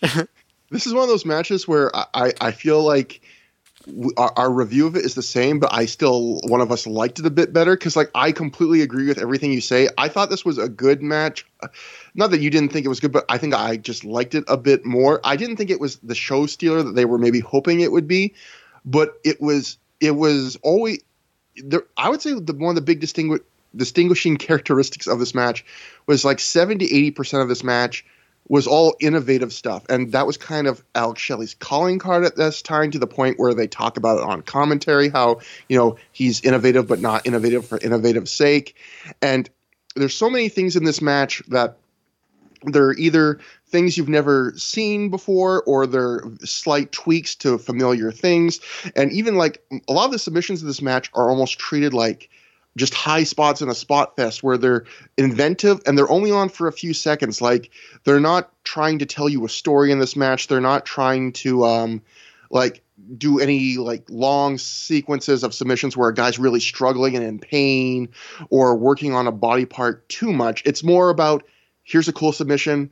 Okay, before you can get bored of it, here's another cool submission. Here's a cool spot. But the thing I really agree with you on is it does feel a little artificial at times and you i think you hit the nail on the head of it feels artificial in, or f- kind of rehearsed in the way when two guys have wrestled each other a lot like how that can do because these two had wrestled each other like a million times in places primarily iwa mid-south. And in fact they mentioned on commentary you know they drove to the show together. They drove 12 hours or whatever from michigan or whatever to make this show. And if sometimes when you have those touring partners and they wrestle in new places, sometimes it feels like you're almost seeing their greatest hits rather than like them inventing things on the spot. Other examples we've seen in ROH would be the early Punk versus Cabana matches, and also um, Jody Fleisch against Johnny Storm from uh, Road to the Title. Those were two matches that I could think of where I kind of had similar thoughts. Yeah, and, and I don't blame them because I could imagine when you're going to a bigger promotion, you're probably going and you've wrestled someone a long time. You're like, let's do the stuff we know works best. And maybe I'm maybe I'm reading too much into it, and they didn't even do that. But there are definitely moments where I picked up on that same thing you did, which is this feels like a little too neat in a way. Yeah. Like not neato cool stuff, although there was neato cool stuff in it, but just like it's a little too smooth in some respects. Like they they're doing stuff they know really well. Here. Yeah. When I say that, it's not like I'm saying they shouldn't have done that. Like I think like that's perfect, but it's also doesn't make for me to say this was the show stealer, you know? Like yeah. it's like this is like this is good. Like they clearly they both got jobs out of it. They impressed, like great. But I'm not I'm also not going to lie and say that I thought it was an amazing match. It, it was refreshing though where so many guys in Ring of Honor, we've talked about this before, when their first couple matches before they get in, they're either like buried in a four or six way and and they only get a few minutes to shine, or they're in like a four or five minute match way deep on the undercard. This was actually a chance where the Ring of Honor website wasn't lying. Like they did give them a good opportunity here with yes. twelve minutes and they let them just you know no one else was in there to distract anybody or steal focus and i did feel like even though the match wasn't a show stealer match, it was good enough that if I was just watching this at the time, I'd be like, yes, I want to see both these guys back in Ring of Honor. Definitely. Like- and and I also think that if this was on a hotter show in front of a hotter crowd with better production values, I think the match would have come off even that much better. Eh, one thing that you brought up that I, I didn't want to make sure I remembered is how much I think you understated, like you correctly point something out, but I think you understated how much Gabe does not seem to be a fan of Jimmy Jacobs like character. Like this is not the first show. I think he's done that thing where he's like, I don't get the Huss gimmick, but fans seem to like it. And then later there's a moment where um he go Gabe says there's a lot of empty space in Jimmy Jacobs' head, even though I think he's technically supposed to be a face right now. And then later on, there's a moment where Jacobs gets a near fall late in the match off that big boot, and like you mentioned, and Gabe asks Chris Nelson if that is that boot as good as Bruiser, Bruiser Brody's, and they both agree that it isn't. And it's like, okay, t- you're, you're right. But like, why even bring that up? Like, like it felt like Gabe had like a little bit of a grudge against Jimmy Jacobs here. Yeah, this is one of the things, like a criticism that I have of Gabe in general, which is that he really seems to overvalue his own personal taste when it comes to booking. Um, like this is something that works. Jimmy Jacobs is talented. He's over. Like just embrace it, man. Like it's it's fine. Like you don't have to love every single thing that you're doing. Like as long as it's not like morally objectionable, just go with it. Like people like it. It's fun. Like just relax. Like I I I think that you know obviously I think Gabe's was was a really good booker. Like I think he did amazing things with ROH. But I don't think that you have to lean so heavily on what you like um, when you're booking. If you want to be booking for a you know for your audience, you want to look at what the audience likes. Am I, Well, I am I right or wrong? Am I wrong about this? You're absolutely right. I think the biggest problem is is the fact that it's coming out in public. Like he's on commentary and he he has the tone of voice where it sounds like at times he's almost embarrassed that Jimmy Jacobs is on his product with this gimmick and that that gimmick is as popular as it is. Like he's almost apologetic in tone at times. Yeah. Like uh, the, these crazy kids like it, but you know, I can't say I'm a great fan of it. Like it, it, that's that's a weird way to sell a guy, especially when you're supposed to be like the straight play-by-play guy who and Jimmy Jacobs is not supposed to be a heel at this point. Like But you know, like there's a- like you know he'll say similar stuff about like lucha and stuff like that. You know what I mean? And it's just like like would you, what you think is not always the most important thing. Although I will say there were times where Gabe would eventually give in. Like um, Chris Hero was the big one. I mean, I think Gabe will admit for a long time he did not get Chris Hero, and then he eventually gave in. And once he saw he was working, he kept booking him. And then I think he did eventually really get Chris Hero later in his career to the point where it evolved. You know, he was the champ there for a while. Oh yeah, he definitely he realized he was wrong, but like I think that's should that's good evidence where like you shouldn't always just you shouldn't always just go with your taste if the audience is telling you something different. Yeah, and uh, I, I also felt kind of bad because I left this note out of the other match, but I guess from the PW Insider Live report, they said that uh, they were giving credit to Slick Wagner Brown because he had to drive to make to get a flight to Puerto Rico. So they said right after the match, he had to drive from Baltimore to Boston to get a flight to Puerto Rico that next morning. Holy fuck. there. So, uh, but I, I I felt kind of bad this match because Gabe really sells the these two had to drive 12 to 13 hours together from Michigan. And Gabe does not mention the, the Slick Wagner Brown drive at all. So his drive does not get put over. The life the life of a wrestler, man. These guys are determined. Yeah. Um, but yeah, there was some lots of really there's lots of really cool spots here, novel spots, and like I said before, sometimes I feel like um, Shelley can be innovative for innovative sake, but I felt the spots here looked like they hurt and looked like they had some points to them. But the thing that was most over in this match, I think, was just a really simple spot where he does a transition from a schoolboy into a crossface from getting schoolboy, and it's so fluid and fast. I paused it at one point, and there were like three or four fans in the hard camera side that their mouths are like open in O shapes, like ooh, and, just- and it gets applause, and it's just a really cool moment. And for so many innovative things, it was kind of a reminder that sometimes the coolest thing is just if you do something a little bit simpler, like really smoothly. Yes. But anyway, we go on to the semi-main event. Homicide with Julius T. Smokes defeats CM Punk with Traci Brooks and Colt Cabana at his side via pinfall in 20 minutes even after he hit the cop killer. Um, so this is another thing where Ring of Honor's website really hyped it up. Uh, their website said Homicide and CM Punk are both really looking forward to competing against each other this Thursday in Baltimore. For some reason, Homicide is particularly emotional about this match and has stated he's coming to put on the best match of his career.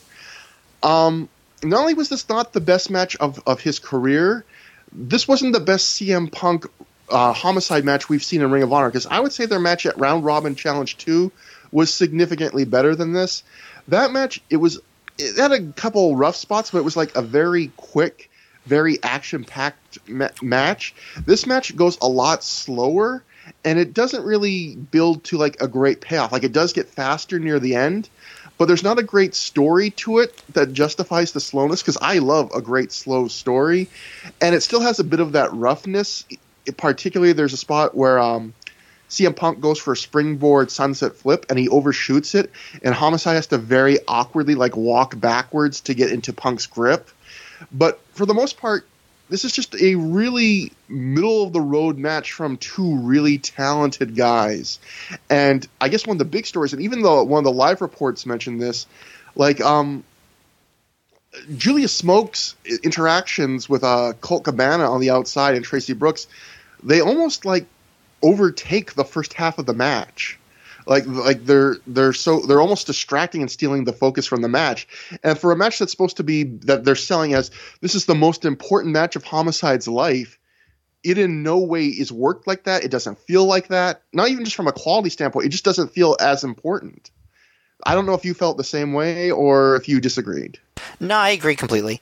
Um, yeah, the um, the stuff on the outside yeah, was more entertaining than the match and that's not necessarily good because like the you like these are two main eventers. For one thing, I thought it was weird that of all the shows, this is the one they decide to not have CM Punk do any mic work on. For one thing, it's after a really major angle involving him. His opponent that he injured gets mic time. Um, this match really probably could have used a little bit of character work to explain the stakes of this match since these guys don't really have any storyline connection to each other in any way.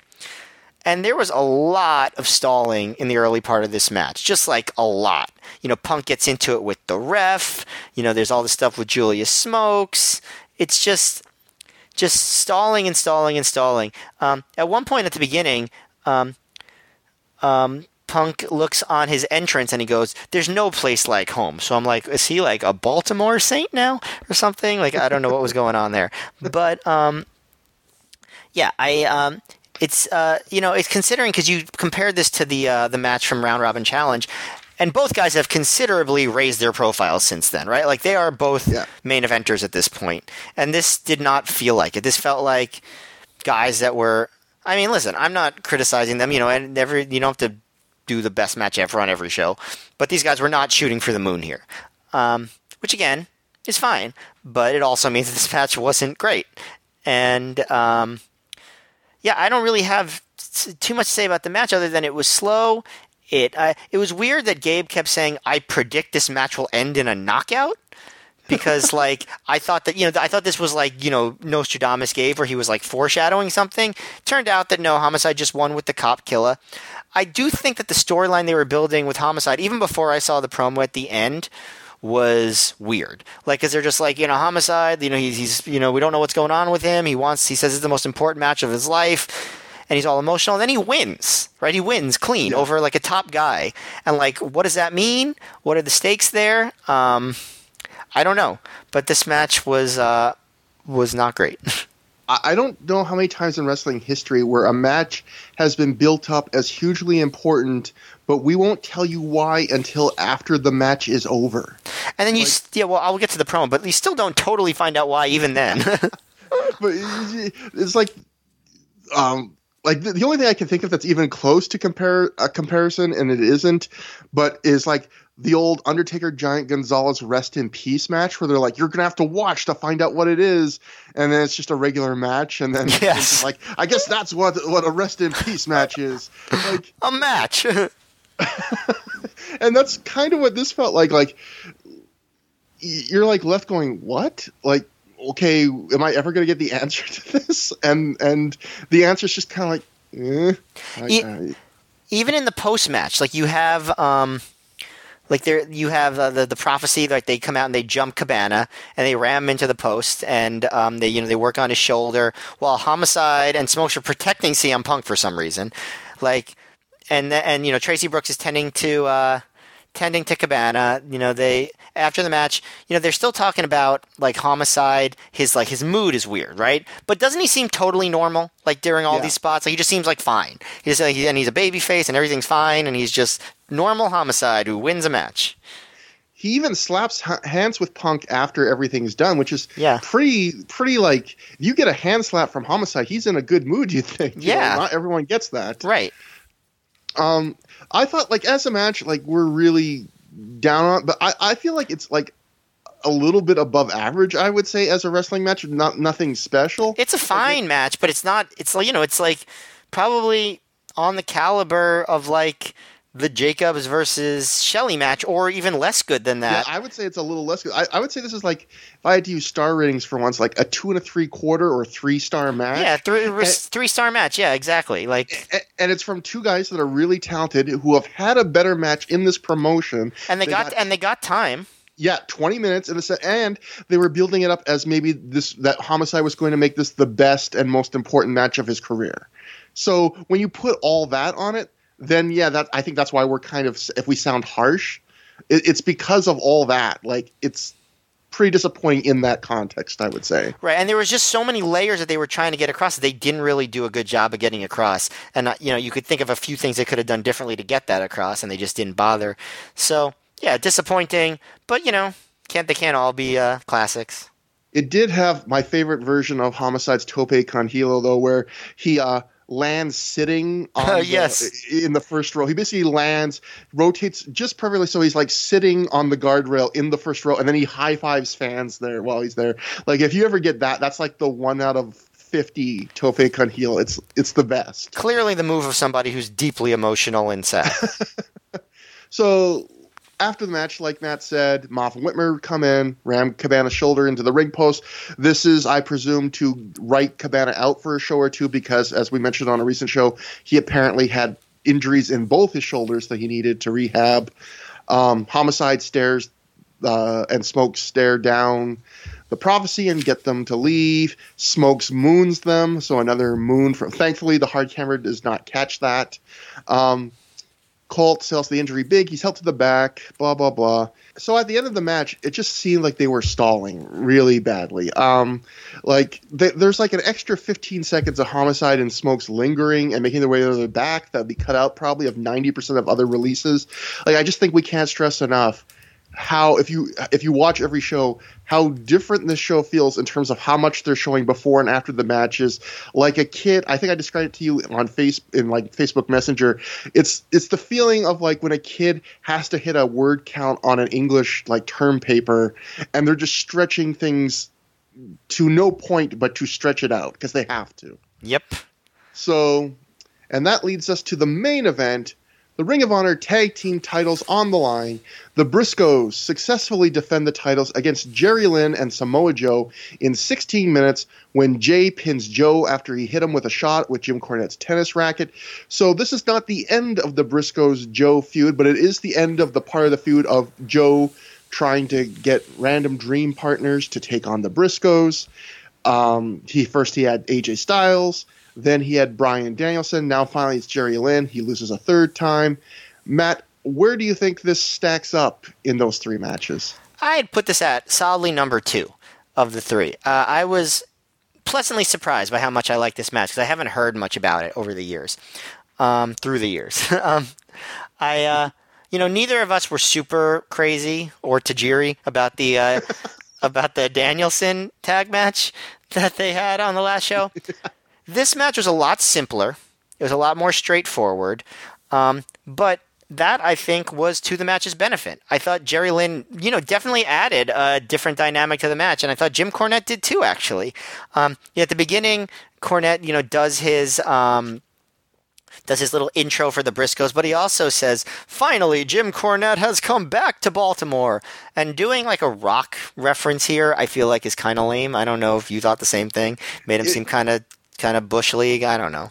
it was weird, also weird because that's such a face, like a pandering baby face move, and the rest of the match he's a heel. Well, well, yeah, well, that's that's the other thing. At the, right at the end, he goes, "Let's have a good, clean match." Right? He says that to uh, Joe and um, and Lynn, and um, and you know, so like there's that kind of like, oh, he's he's trying to be an insincere baby face. I guess that's sort of what they're getting at here. And and then right after that, off mic, he he calls Joe a fish eating. Uh, coconut breaking Samoan again. Like so, and that, that he says that to the Briscoes, like off the microphone, but clearly in you know in audible range of the camera that's recording him. But so this is the first Jerry Lynn match since Road to the Title in ROH. But you know he's so he's he sort of does like the simple like veteran babyface role, but he looks good. Like he's his his stuff is good. He does a lot of jaw jacking with Cornette early, mm-hmm. like um, Cornette. He says something like. Um, Oh, he yeah. He so um, Cornette is uh, complaining about the stuff Jerry Lynn's doing. He's like, "That's illegal," and obviously it's not illegal. And Lynn goes, "It's called wrestling." The WWF fired me for it, and then Cornette says, "Well, if you won some matches, you would uh, you would have been able to keep your job." And I thought that was kind of a cute spot. The crowd definitely popped for it, whatever you want yeah. to think. But then it leads the announcers into this whole thing about it's always going to be the WWF to me. I can't get that E. Uh, in, and doesn't that seem so quaint now? Um, it seems so outdated. Like, yeah. like crazy to think that like there was a day, like a day and age back. I remember where people were like, we were melting down collectively about, oh, it'll never be the same. You know, WWE. Like, I can't get over it. Or, and like, it, this is one of the rare times during a Ring of Honor show where it seems really dated. Like, just in terms of the timeline, like references like that. Yes, like they very might much. Well, just start talking about like George Bush or, or things like that. Like yes, yeah, they could get get real timely with it. They'll be, I enjoy Queer Eye for the straight guy, right? Because that's what it was called. If you don't remember, kids. Um, but um, so during all this talk, Joe is dominating Mark, and it leads to this to Lynn tagging in, and he's and you know his babyface shine stuff looks good, and then Joe runs in and he knocks Mark off the apron, hits a tope, goes for the ole ole kick on Jay, but Mark cuts him off with like a big dive. I love the stuff where Joe is just like showing off his crazy athletic stuff. I really enjoy that. And like while this is all going on, Cornette gets in the ring, then Lynn confronts Cornette, and then Mark attacks uh, Lynn from behind, which leads to the Briscoes taking over. Just like good, simple, old school wrestling stuff. I I really enjoyed that. Um, so the Briscoes took over on Lynn, although I think technically he wasn't actually legal because I think uh, Joe had tagged in, but that's neither here nor there. Um, so you know they do like chin lock stuff, but you know it's fine. The crowd's into it. I think the crowd is you know into this more than any match of the night, which is good because it's the main event, and that's kind of what you want. And I thought in that Dan in that Danielson Joe against the Briscoes match, the crowd wasn't always so with it. But it's just a lot simpler stuff. Like uh, uh, eventually, Mark goes for the shooting star press on Lynn, but Lynn moves. Then they hot tag to Joe, and Joe's ta- is, you know he's chopping everybody. Does the power bomb into the STF. Lynn blocks Mark's save, uh, and Jay makes the ropes. Then Joe hits a lariat on Jay for two. Mark breaks that up. And then Lynn runs Mark to the floor, and then we go to the finish, which is that Cornette tries to hit Joe with the racket, but Joe takes it and punches Cornette. Then Jay hits Joe from behind with the racket and pins him. And while he's pinning him, Joe kicks out. And you know, I uh, and as we both found out, um, this was not supposed to be the finish. Um, they were supposed, Joe was supposed to kick out. They were supposed to do a few more moves, but the Briscoes were supposed to win. And I think as far as like botched finishes goes, this wasn't as bad or anywhere near as bad as say the um, finish of the actual main event of WrestleMania this year. Um, yeah. This this one worked a lot better than that. So I thought it was fine, honestly. Like, and I thought the match was solid. I thought it was a good match, a solidly good three and a quarter, three and a half star tag team match. Fun stuff, well worked. Crowd was into it. Fun. Um, finish was not great, but considering how badly they botched it, not bad either. Uh, I, I, completely agree. I feel like your star rating is dead on. Like I was thinking in my head, three and a quarter, three and a half the problem I guess for this show is this show really could have used a match that was like four or above, like a like a show stealer. Because the rest of the show isn't terrible, but it just doesn't have that one reason. Like I would to go, you need to buy the show for this, and it, it this is this is probably in some ways the best match of the show, but it doesn't top out. You know, good enough to me to make me say you have to go see the show for this.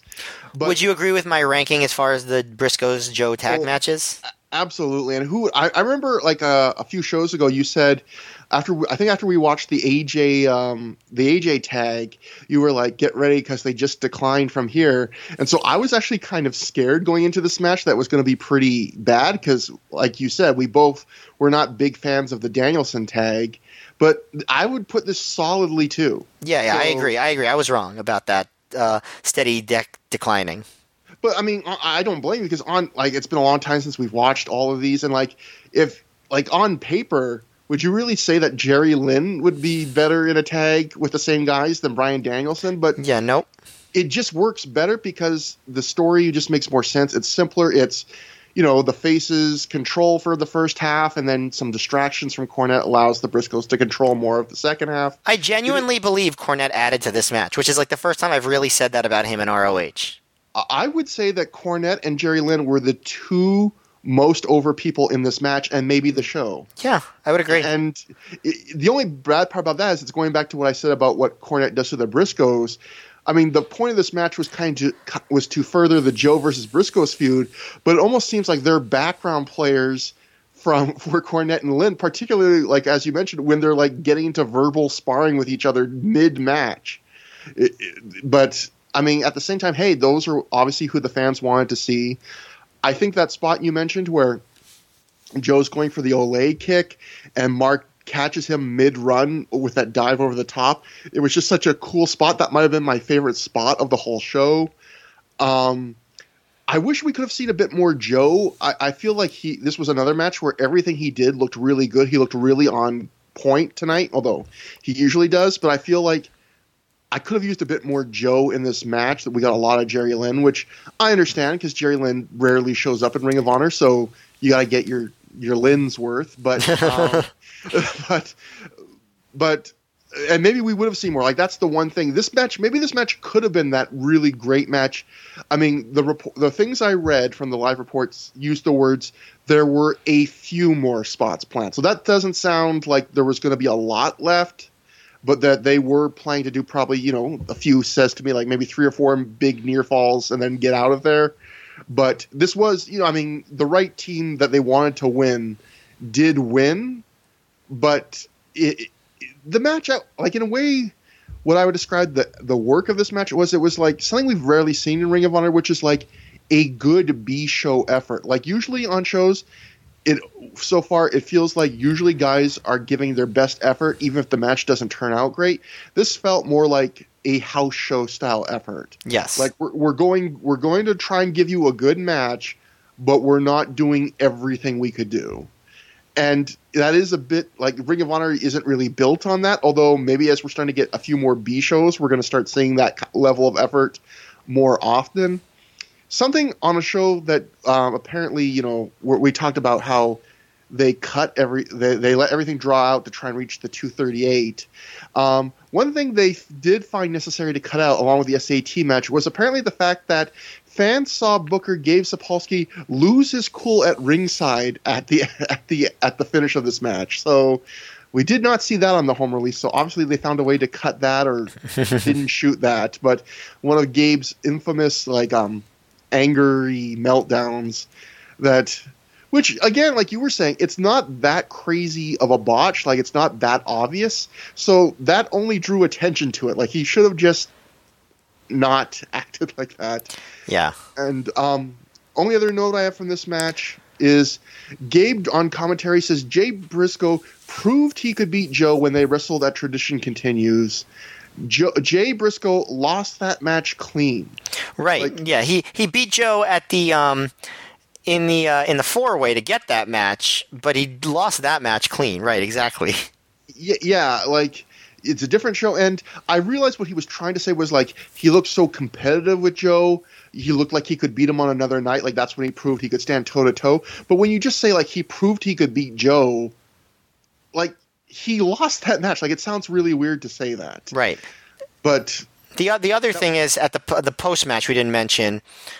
which is that um, I guess you like you said it was probably improvised. That since the referee quote screwed Joe on the finish, Joe hit what did he hit an island driver on the referee. It looked like a fire thunder driver, and then a pretty he, he shoved. It's ref Gary Moyer or G- Gary Moyer, by the way, who uh who uh was the ref that botched the thing, and then he did you notice that Joe shoved him pretty roughly, like I did not, like- but that's bad. and then and then Lynn hits him with a cradle pile driver. Right, and it's like, so I get that this was improvised and it wasn't planned, but it is weird to think that the baby faces in this honor promotion, where the one of the codes of honor is no attacking the referees, can just get away with attacking the referee, and there's really zero repercussions for doing that.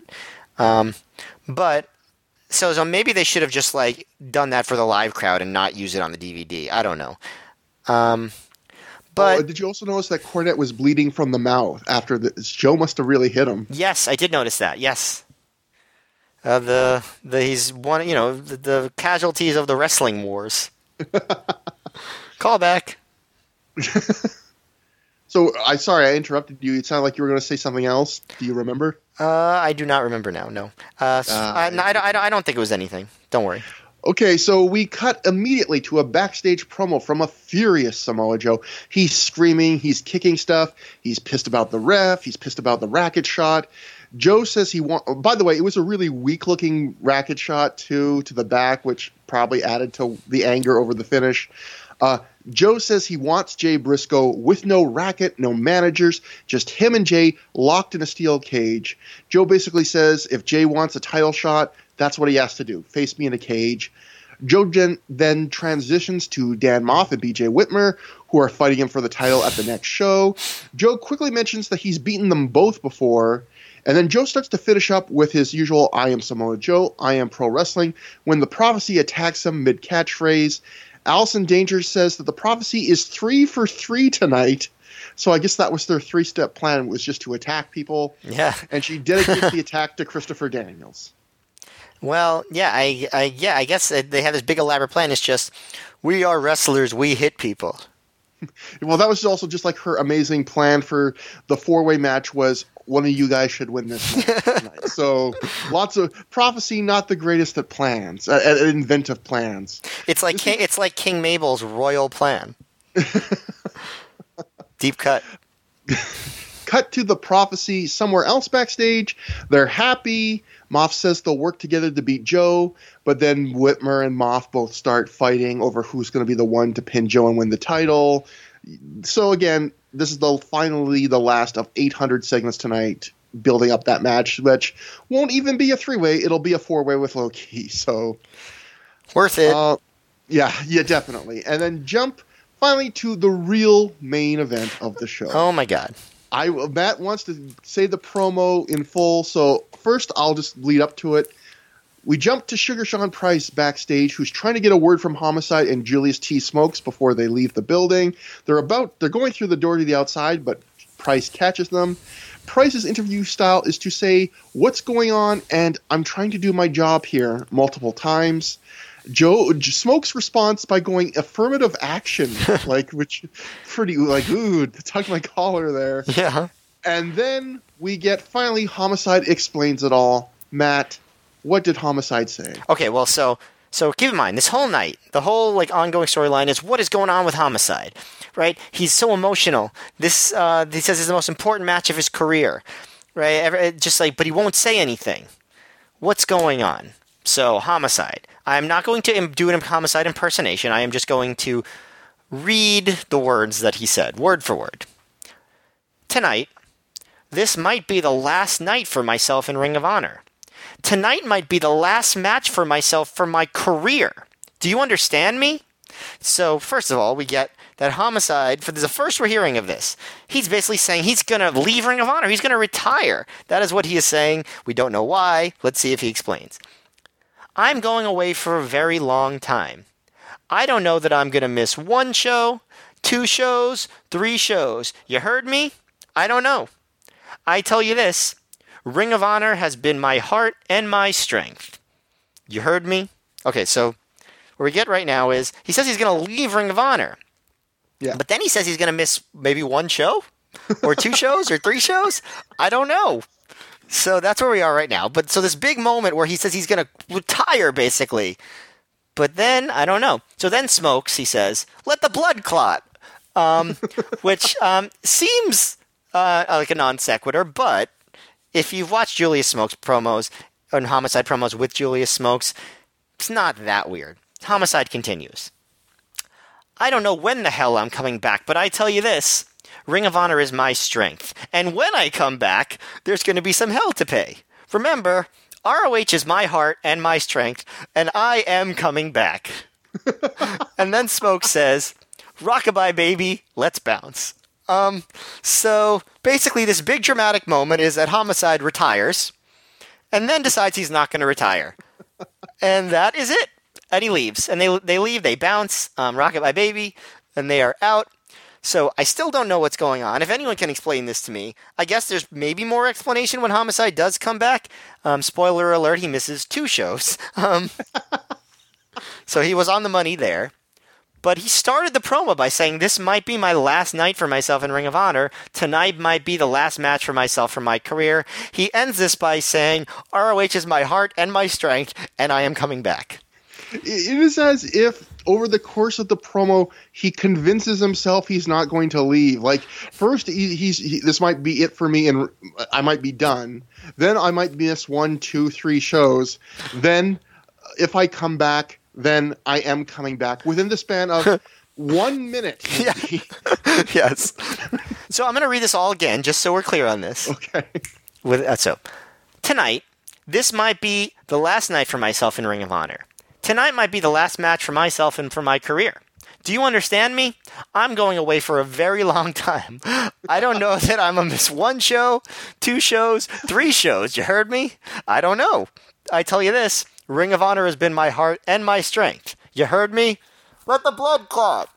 I don't know when the hell I'm coming back, but I tell you this Ring of Honor is my strength, and when I come back, there's going to be some hell to pay. Remember, ROH is my heart and my strength, and I am coming back. Rockabye baby, let's bounce. Did you pull away for that last one? I just covered my mouth. That is so. I love that you went to that length. Thank you. Maybe, maybe though, you know, Homicide is just proving how true to Ring of Honor he is because acting like you're going to be missing a show or two is like the biggest thing ever is like a new Ring of Honor trope. Because did you notice like, earlier in the show, they made a big point with the Alex Shelley Jimmy Jacobs match, I think both on the site and on commentary, that the winner's going to get regular bookings and the loser, well, we don't know when they're going to show up again. Um, Jimmy Jacobs, I believe, misses one show, the next one. He then works the do or die pre-show for At Our Best, and then he is in a match uh, get, an, on the show after that, a six-way that also has Alex Shelley in it.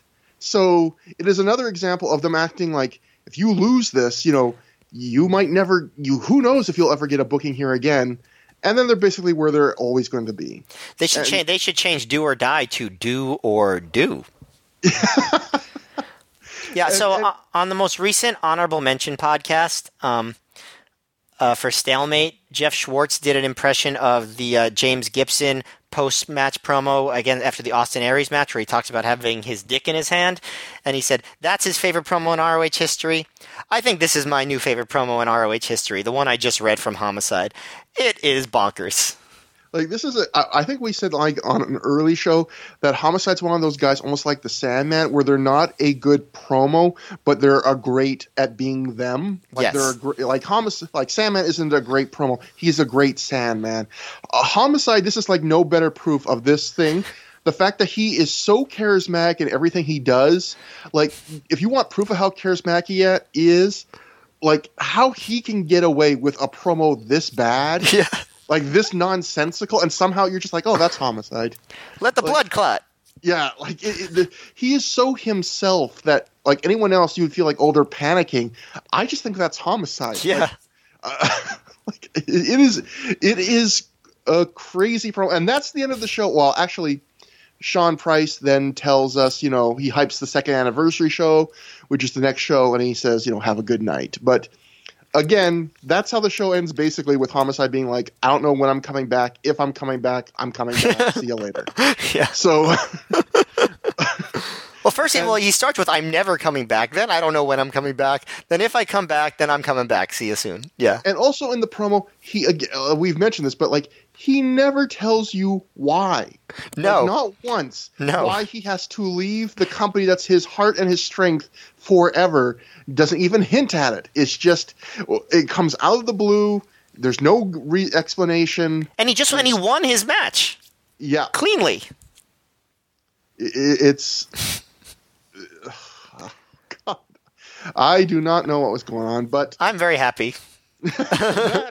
that, was the last stand. That was our 34th Ring of Honor show that we've covered in our 34th episode. When we get into uh, final thoughts, I'll start off with the Observer, who got a live report, and Dave wrote, most accounts were this was better than almost any indie show you'd see, but well below par for Ring of Honor.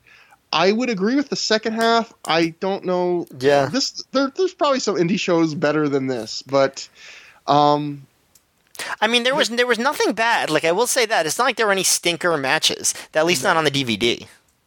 But I I would say there's nothing ba- really terrible on the show. Well, I really didn't like that three way tag because of the way they handled it. But other than that, but I I, I guess what I'm trying to say is no show since Wrath of the Racket has felt more like a B show.